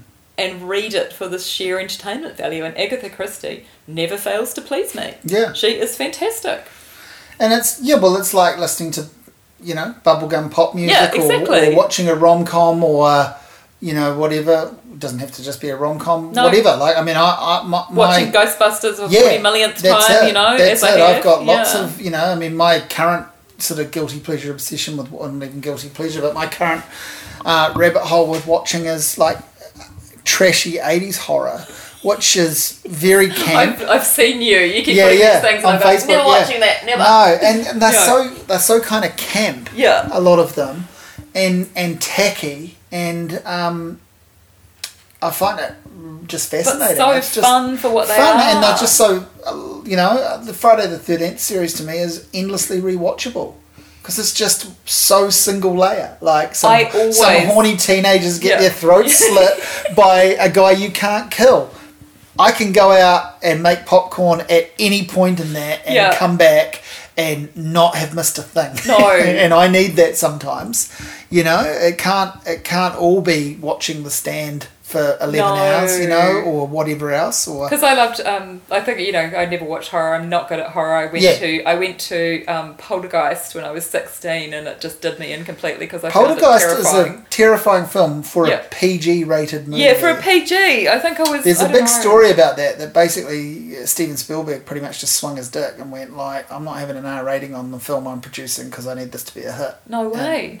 Yeah, I mean, I have. Is he uh, responsible for I my night terrors more Yeah, than Stephen I King? Have. I have really oversimplified that, but that is basically it. He basically went, "No, no, I'm, I'm kind of a big deal these days, and I um, don't do R ratings." It did, me, it did me for horror, and um, but the only one I ever went back to, which I did really like, was Tremors, which I Yeah, thought was yeah. hilarious. So, I'm yeah. looking forward to because Oscar's getting into some of the stuff. and Yeah. I'm looking forward to watching Tremors with him. Tremors is yeah. great. Yeah. That is very, very funny. Yeah, you know. yeah, But yeah. yeah, no. I well, there's that, that that comedy horror thing is Yeah. good strain, you know, and I think um, like Shaun of the Dead Yeah, is, sure. Yeah, exactly. is probably the great yeah. modern example Yeah, of that, and possibly almost almost ready to go on our list actually with um, with Eddie Vedder and Bridget Jones, and that it started to inspire some pretty shitty things that have come from it. Um, but it itself is an exquisite work. But It it, did it did set up a lot of shittier takes. Shittier takes on that thing because it becomes kind of like you know if that's the thing and people into it. And of course publishing is like with anything is a business and they go Mm. hey this worked well here. Let's go do another one of these or 50 million of them. And so you know. But it's fascinating the stuff like also just to get back to what you were talking about earlier, like um, these sort of problematic characters that that publish uh, a masterpiece of some kind. yes there is something really compelling about getting inside that and going, why did this work and why is it so good and why are you so bad? I think that is the the great sort of duality in in human it is. kind boiled down to one you know one simple study. Like how do we you know because if we, we we're all presenting our trying to present our best versions of ourselves. Mm. You know in this conversation we might be rambling on about all sorts of stuff but we're trying to be intelligent without trying too hard and we're Yeah. trying to talk about things we're And interested genuinely in interested and in, hoping yes. people listening are have some care about we're not just you know naming names and talking shit but and on Facebook we do that over curated version of ourselves. a lot of us yeah. do, but you know, so we don't we can't show off our bad side. We don't want to, but it's there in all of us.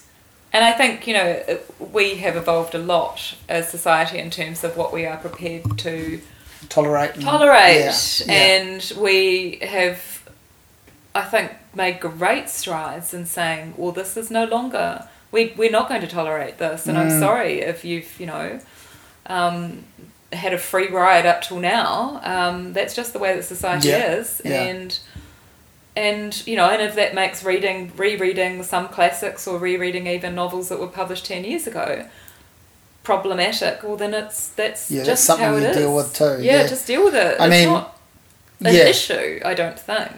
No, I mean, I, I'm, I'm thinking like, you know, in terms of big name writers, uh, a person who instantly kind of gives people shudders that you mentioned might be someone like Norman Mailer. Yeah. And yet, you know, he's written two books that I think are amazing. And one of them I read when I was young enough to not really know anything about him beyond Yeah. the fact he's a published writer. So, no, no, no harm there. And Yeah. also, it's the Muhammad Ali one. It's the the fight. So it's a sports book, and I don't actually think there's anything particularly troubling about it.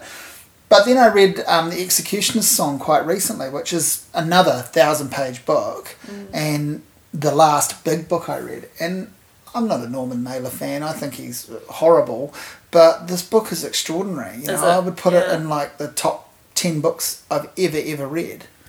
And that is And isn't that interesting? It is That- that, interesting, you know, and that it's worth there. kind of. And I read that knowing as much as I need to know about him as a shitty character. You know, Yeah. I'm not I'm not on his side, but I can't deny the the the craft and power, power of that, book. book. Yeah, yeah. I mean, I mean, this is going to be a thorny subject, and it's going to Yeah. evolve Yeah. as we evolve, and we are, you know, it, and when we get down to us personally, we're going to be able to have to make our own decisions about what we are prepared to read and reread. Um, and so, you know, we talked about Jilly Cooper, and Jilly, Co- Jilly Cooper is extraordinarily problematic for all sorts of reasons. She was bang on time in the 80s for what she was wrote. You know, the mm. market was mm. absolutely ready for what she wrote. Mm. And what she wrote was kind of extraordinary. Those first three books are just kind of brilliant in, in their own way, but you go back and everything just sort of goes, oh, it's just awful. I cringe Really for everything. My mum has some Jilly Cooper books. yeah, I Yeah. just, but I can still go back. My mum's big ones are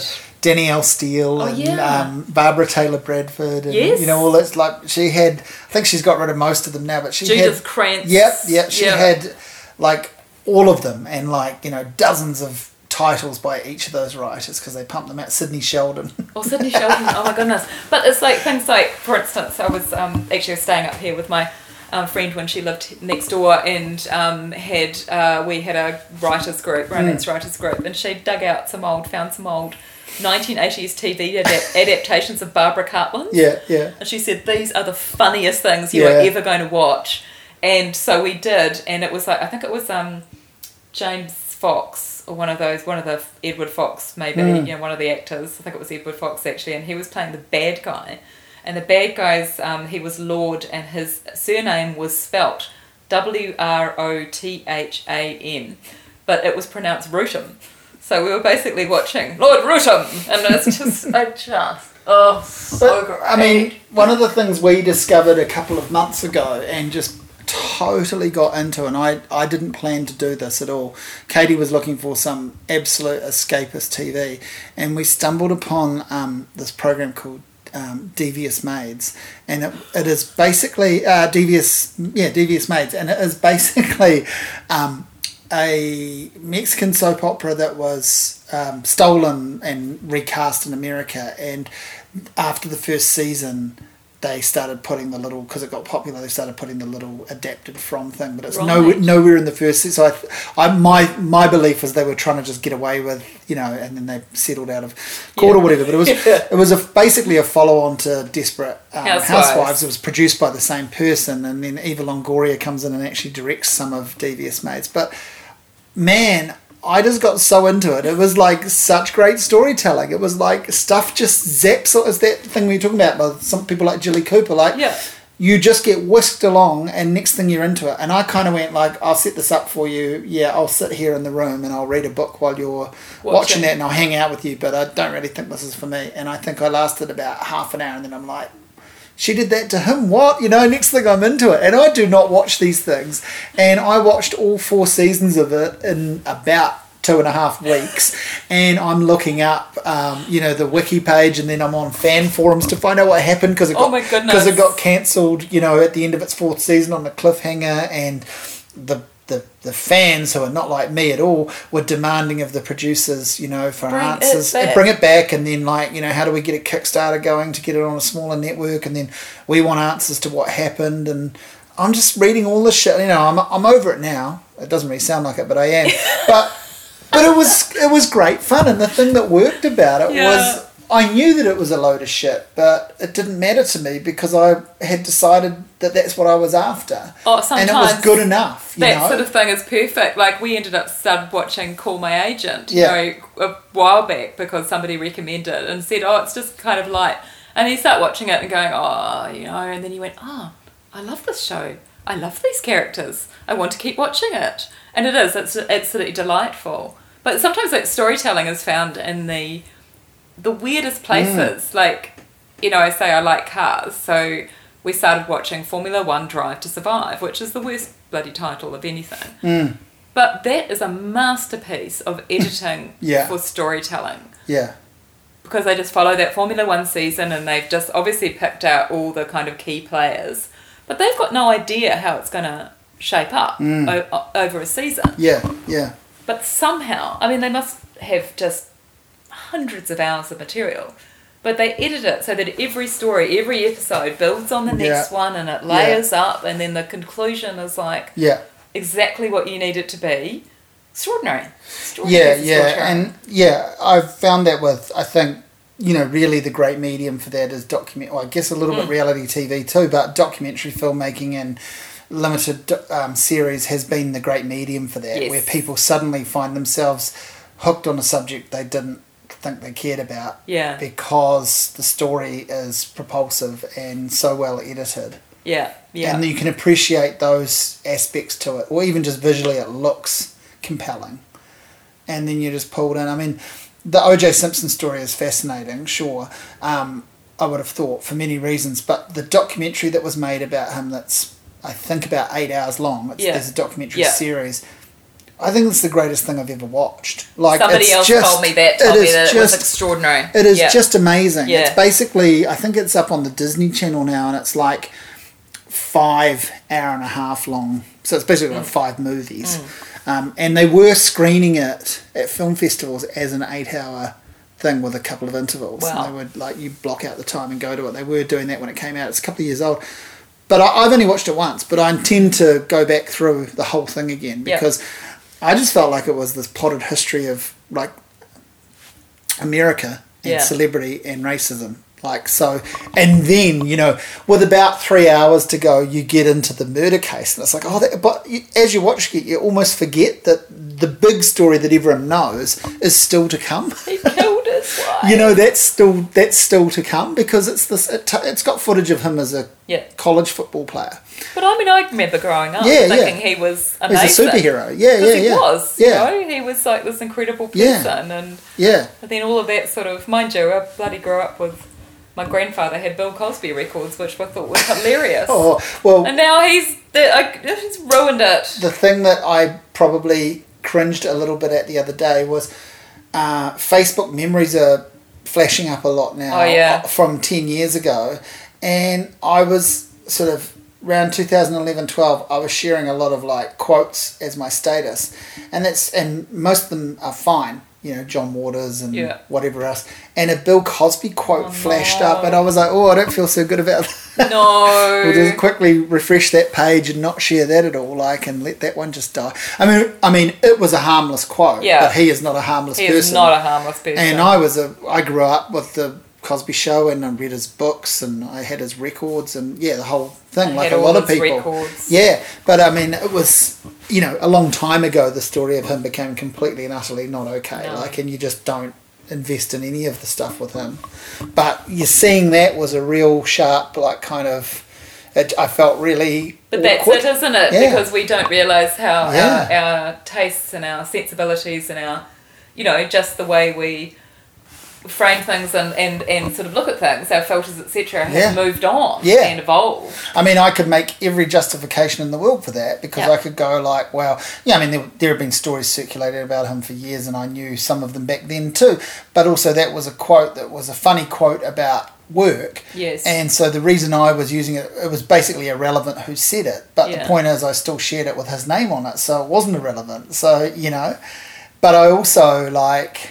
Um, I'm not trying to make myself sound like I got out of jail, but it's just very interesting the timing of Yes. when I did share it. Like a couple of years later, it would have just been completely and utterly But then you okay. probably wouldn't. and I exa- no, of course I wouldn't have. That's right. No. Like I wouldn't have. So it became an interesting reminder of that. And as you say, how quickly and how much we're sort of Yeah. evolving with with how much we're having to deal with. Yeah, and I just I think that is a, it's a really good thing, and people are going to push. You know, for every move forward, people are going to push push back against it. And we're not for you know. I mean, Yeah. um, people like uh, our age are um, you know we didn't grow up we're not digital natives. So No. so we're learning this stuff and we're having to you know it's not second nature to us. No. It's becoming that way, which is good. A lot of it's becoming that way. Like we're very quickly making these decisions about Yeah.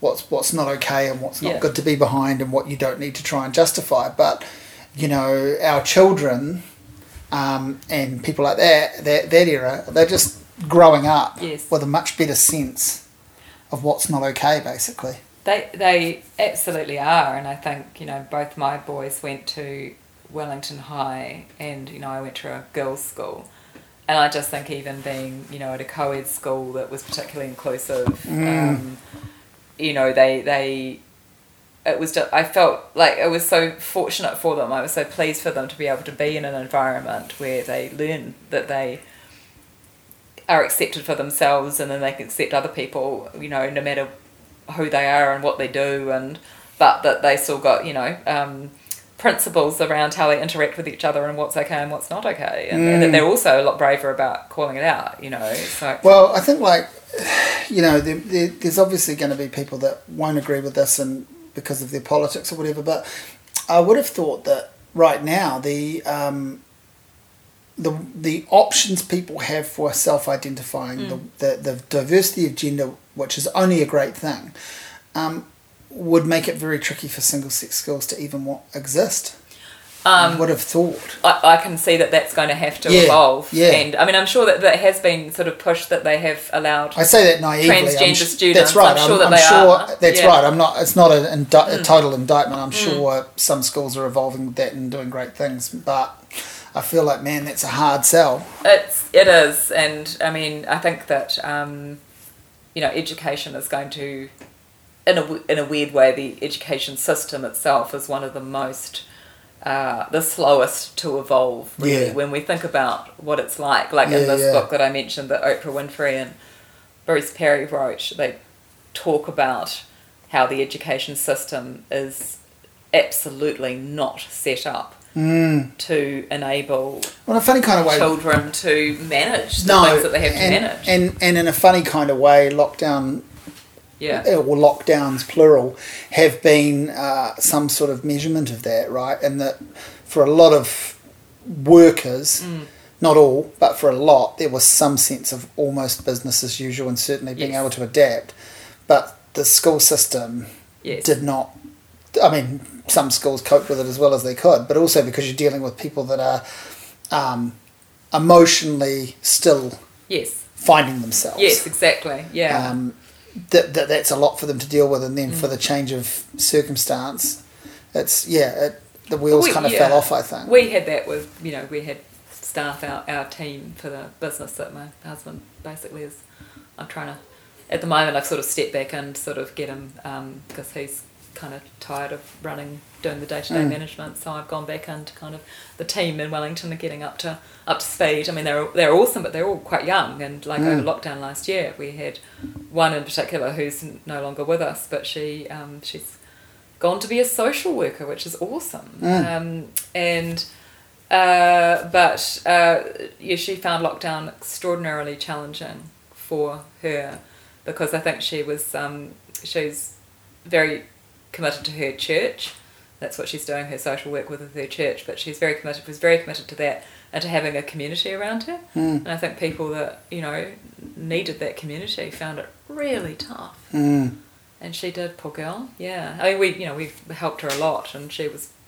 We could, you know, there were things that we could do to make life easy for Yeah, her, yeah, yeah. easier for her. But it wasn't. I was really interested to sort of see the effect that it had had on her. Um, it was quite, yeah, it was quite significant. Mm. Um, but yeah, I just, yeah, I mean, education it's like, oh lord. Um, well, we've had an enormous chat, which I knew I knew we would, um, and we could keep going for days. Uh, and we've had some versions of some of this chat in person and online Yes. over the last couple of years. But is there anything that you wanted to? I mean, we, I would, you really only gave a quick plug to good books, so I sort of feel like we should finish with that. But is there anything else that you wanted to sort of talk about or put across? Honestly, is there anything I would like to talk about and across? No, I mean, for me, writing, you know, I'm never going to make a living out of writing. I mean, who knows? One of these days I Mm, might. If I write mm. enough romances and they take off and I learn enough about self publishing, maybe I will. Um, but it is something that you just want to keep going. It's not about Yeah. money, it's about an expression like me going back into the business at the moment. I haven't really been writing. And I really miss it. Like I get itchy for it, and so I'm going to have to find something to write. You know, so I've ended up writing, you know, wound up columns for the spin-off or Mm, mm. newsroom or something like that because I'm bloody desperate to actually write something Yeah. that isn't an email in a work capacity. Yeah. So that's you know for me that says that that the creativity, the creative part of it is kind of a central part of my being that I have to keep going Mm. with. Um, no, and Good Books has been amazing. So you decided uh, to start a bookstore in In the pandemic. In the pandemic, that was basically uh, when you put the plans all together and, and We did. came out the other side of that with a bookstore selling new books. And as you said, you and Jane both um, got skin in the game in terms of you have books for sale yourselves. You're published authors. Jane's a award-winning poet. Well, the um, I mean, you know, that wasn't in the plan, but then the little bookshop and the, you know Marsden Books in Karori came up for sale, and Janie just joked on Twitter and said, "Will someone buy it for me?" And I mean, I've known Janie since because we did the um, MA Mm, together in mm. 2015, even though she was in the other class. Mm. Um, but I thought she could manage. She wants. She wants. She would want to manage it. We could do. Yes, because she had a whole background Well, as a, she's as a yeah, book seven years and- Time Out yeah, and yeah, yeah. And you know, and she'd be the book buyer there. And, Yeah. and I went, I trust you, and I know that you could do it. And so, and then I wrote down my my brother and another friend are kind of minor shareholders in it. Um, but we thought, well, so we sat down and we the first thing we did was sort of work out, well, what did we want to do with a bookshop? And the advantage of buying an existing bookshop was that it, it had cash flow and it had customers and it Mm. was all set up. The disadvantage is it would not be the bookshop that we would have designed yeah, from yeah. But then, of course, that became a moot point because we bid on Marsden Books and we missed out. And then I was sort of like annoyed and sad for about half an hour until I remembered that this, this the place in Jessie Street, just by Prefab Cafe, was possibly coming up. And um, because I talked to the woman, you know, who Mm. had been in the shop, and she told me she was shutting down, and so I rang her immediately and said, "Are you?" And she said yes, and I said, "Have they rented your place out?" And she goes, "No." And I ran down. I was up at Vic, and so I ran down and I said, um, pinned the potential landlord up against the wall and said, "Will you rent it to us?" And had to jump through a few hoops, but that was how Good Books was born. Mm. And then we did get to design it exactly, I mean, literally and in principle and in our values, exactly the way that we wanted to do it, Yeah. which has been hugely fun. And And so you're still um, a little while off first year of business. yeah, but, it won't yeah, be but it won't. October. Yeah, October say 12th. it won't be too long. It's No. coming out, and it's been a good year. It has. It has. I mean, the good thing for us starting when a pandemic was sort of underway is we understood what we were up against in terms Yeah. of the delivery issues Yeah. and all that sort of you know stuff that everybody's in the same boat. Um, but we could plan for that, and uh, and Janie's just amazing as a manager, and the things that she ideas she comes up with. We've got a you know um, cool, very small team. Um, we, I think, I was surprised at how quickly people started. I was thinking it would take us till closer to Christmas to get To people get really traction. knowing us Yeah, about yeah. it and traction. But no, it picked up pretty quickly, which was nice. there there are a few bookstores in Wellington still, Mm. and they all seem to have, or many of them, they have their loyalty right Yes. too. So you're kind of the new kid on the block, and you're picking the pockets of all of them. And you know, obviously, their book buyers go Yeah. to more than one bookstore, but there are, you know, and obviously Unity's the big player, Yes. and you you'd be a fan of Unity. Oh, God, Yeah, Yeah. absolutely. But you're suddenly you've got this vested interest in you want to steal some of their customers, of course you do, Well, you hope that. or I mean, share some of their share customers. some of their customers, I'd say. Possibly a better word, yeah. You know, we're up the other end of town That's where right. it's not an easy Yeah. walking distance to you. No, so you're providing a nice um, Yeah. position for people that have felt that. Oh, you know, we're, Yes. we're nowhere near a bookstore. Suddenly we've got one right near us. So that's your main thing that you're tapping into. But I think and- we are. But then also you become a, hopefully you become a destination in and of itself too, right? Is the, the secondary goal. Like people are actually hunting us out. Yeah, and I think we sort of we thought we'd spend this first year kind of getting to know who our customer base is. You know, who are the Mm. people that come in and shop with us on a regular basis? What are they interested in? I mean, we had to take an entire punt on the stock, not knowing the customer. Yeah, so yeah, yeah. What if you get that wrong? Yeah, yeah. And then, I mean, you know, obviously we can, you know, shape that up, which which Jane is constantly doing, looking at what's Yeah. selling and looking at what people are interested in. Yeah, what are your and- strengths? What are your things that Yeah. people are coming to you for? Yeah, exactly. Suddenly you become a slightly different store than you imagined. You know, it's all it's all in the right warehouse, but Yes. you maybe you're selling more kids books than you thought you would, or whatever. And Exactly. that becomes you grow that part more. So you know things that we thought you know take a punt on. Um, some of them have we've been right about, and some of them we're just adapting to. Mm. Uh, but that is that is what being in business is all about: being responsive to what the customers want, um, while still being true to our own principles about what books we want to have and what we don't. And Mm. I mean, it was fascinating. Jane had this idea to do a sale, but link it to uh, be a fundraiser, Mm. and we chose. Mm. And we, you know, we asked the team, and you know, Mm. she asked the team what she had a couple of charities in mind, and you know, because she's got like queer and non-binary kids, so I have. We've got Mm. queer and non-binary staff members, and we wanted, so we ended up supporting Inside Out, which is you know Mm. helps, Mm. um, especially with young people, uh, and we she noticed that because I popped, I was down there in Wellington. I popped in in the afternoon, and people were supporting us and coming to that sale because of that, Yeah. which was really Yeah. heartening Yeah. and lovely to see. But then again, they will probably come back as customers because That's right. Yeah, because they, they, We're in- they, they've seen the, a sense of the values, Yeah. they've had a good experience. Yeah, Um, and and it also becomes you know there is a marketing angle to that too you, you know you've got to be honest like that was a move and it, you believe in it but it's a move to let people know who you are and where you are and so that's paid off hopefully too yeah, and I think, but you know, you can do that. I mean, all Mm. you know, it is always about marketing because you, you need Yeah, customers to be right, able to run a that's business. right.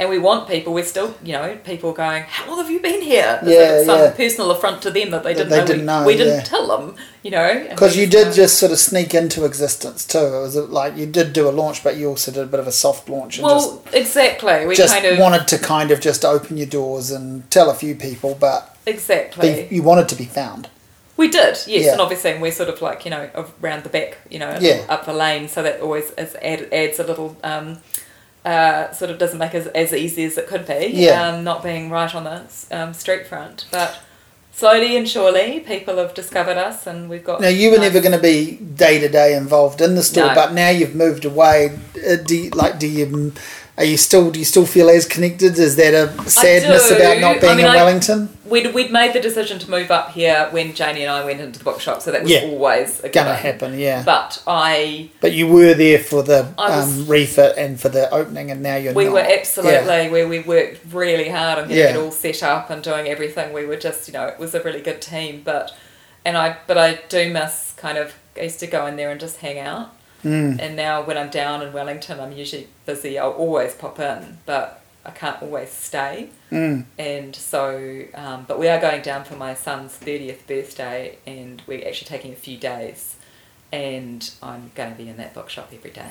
I just, I love it. I love Yeah. it. I love the whole vibe of it. I love feeling like it's something that I've, you know, helped build. And I love the fact also because I'm not the book buyer, is every time I go in, there's something new. Yeah, yeah, And yeah. then so it's exciting, and I can go. But I mean, like up here, I love Wardini's. Wardini's Yeah, is a fantastic yeah, independent bookshop yeah, and I will share the love. You know, if I'm Yeah. in another town where there's a great independent bookshop, I will go and buy something yeah, from that bookshop because we should all support each other, and it's a great bookshop community. yeah. And bookshops are. Uh, um, they have an experience about them, Yes. ideally, like Yes. especially independent stores where they're not all looking the same and, and having their hot titles. But I mean, God, I'll go into a branded chain store in Yep. another town just to have a look. If Yep. it's the only option, of course I will because Absolutely. and sometimes find the thing I didn't know I was looking for.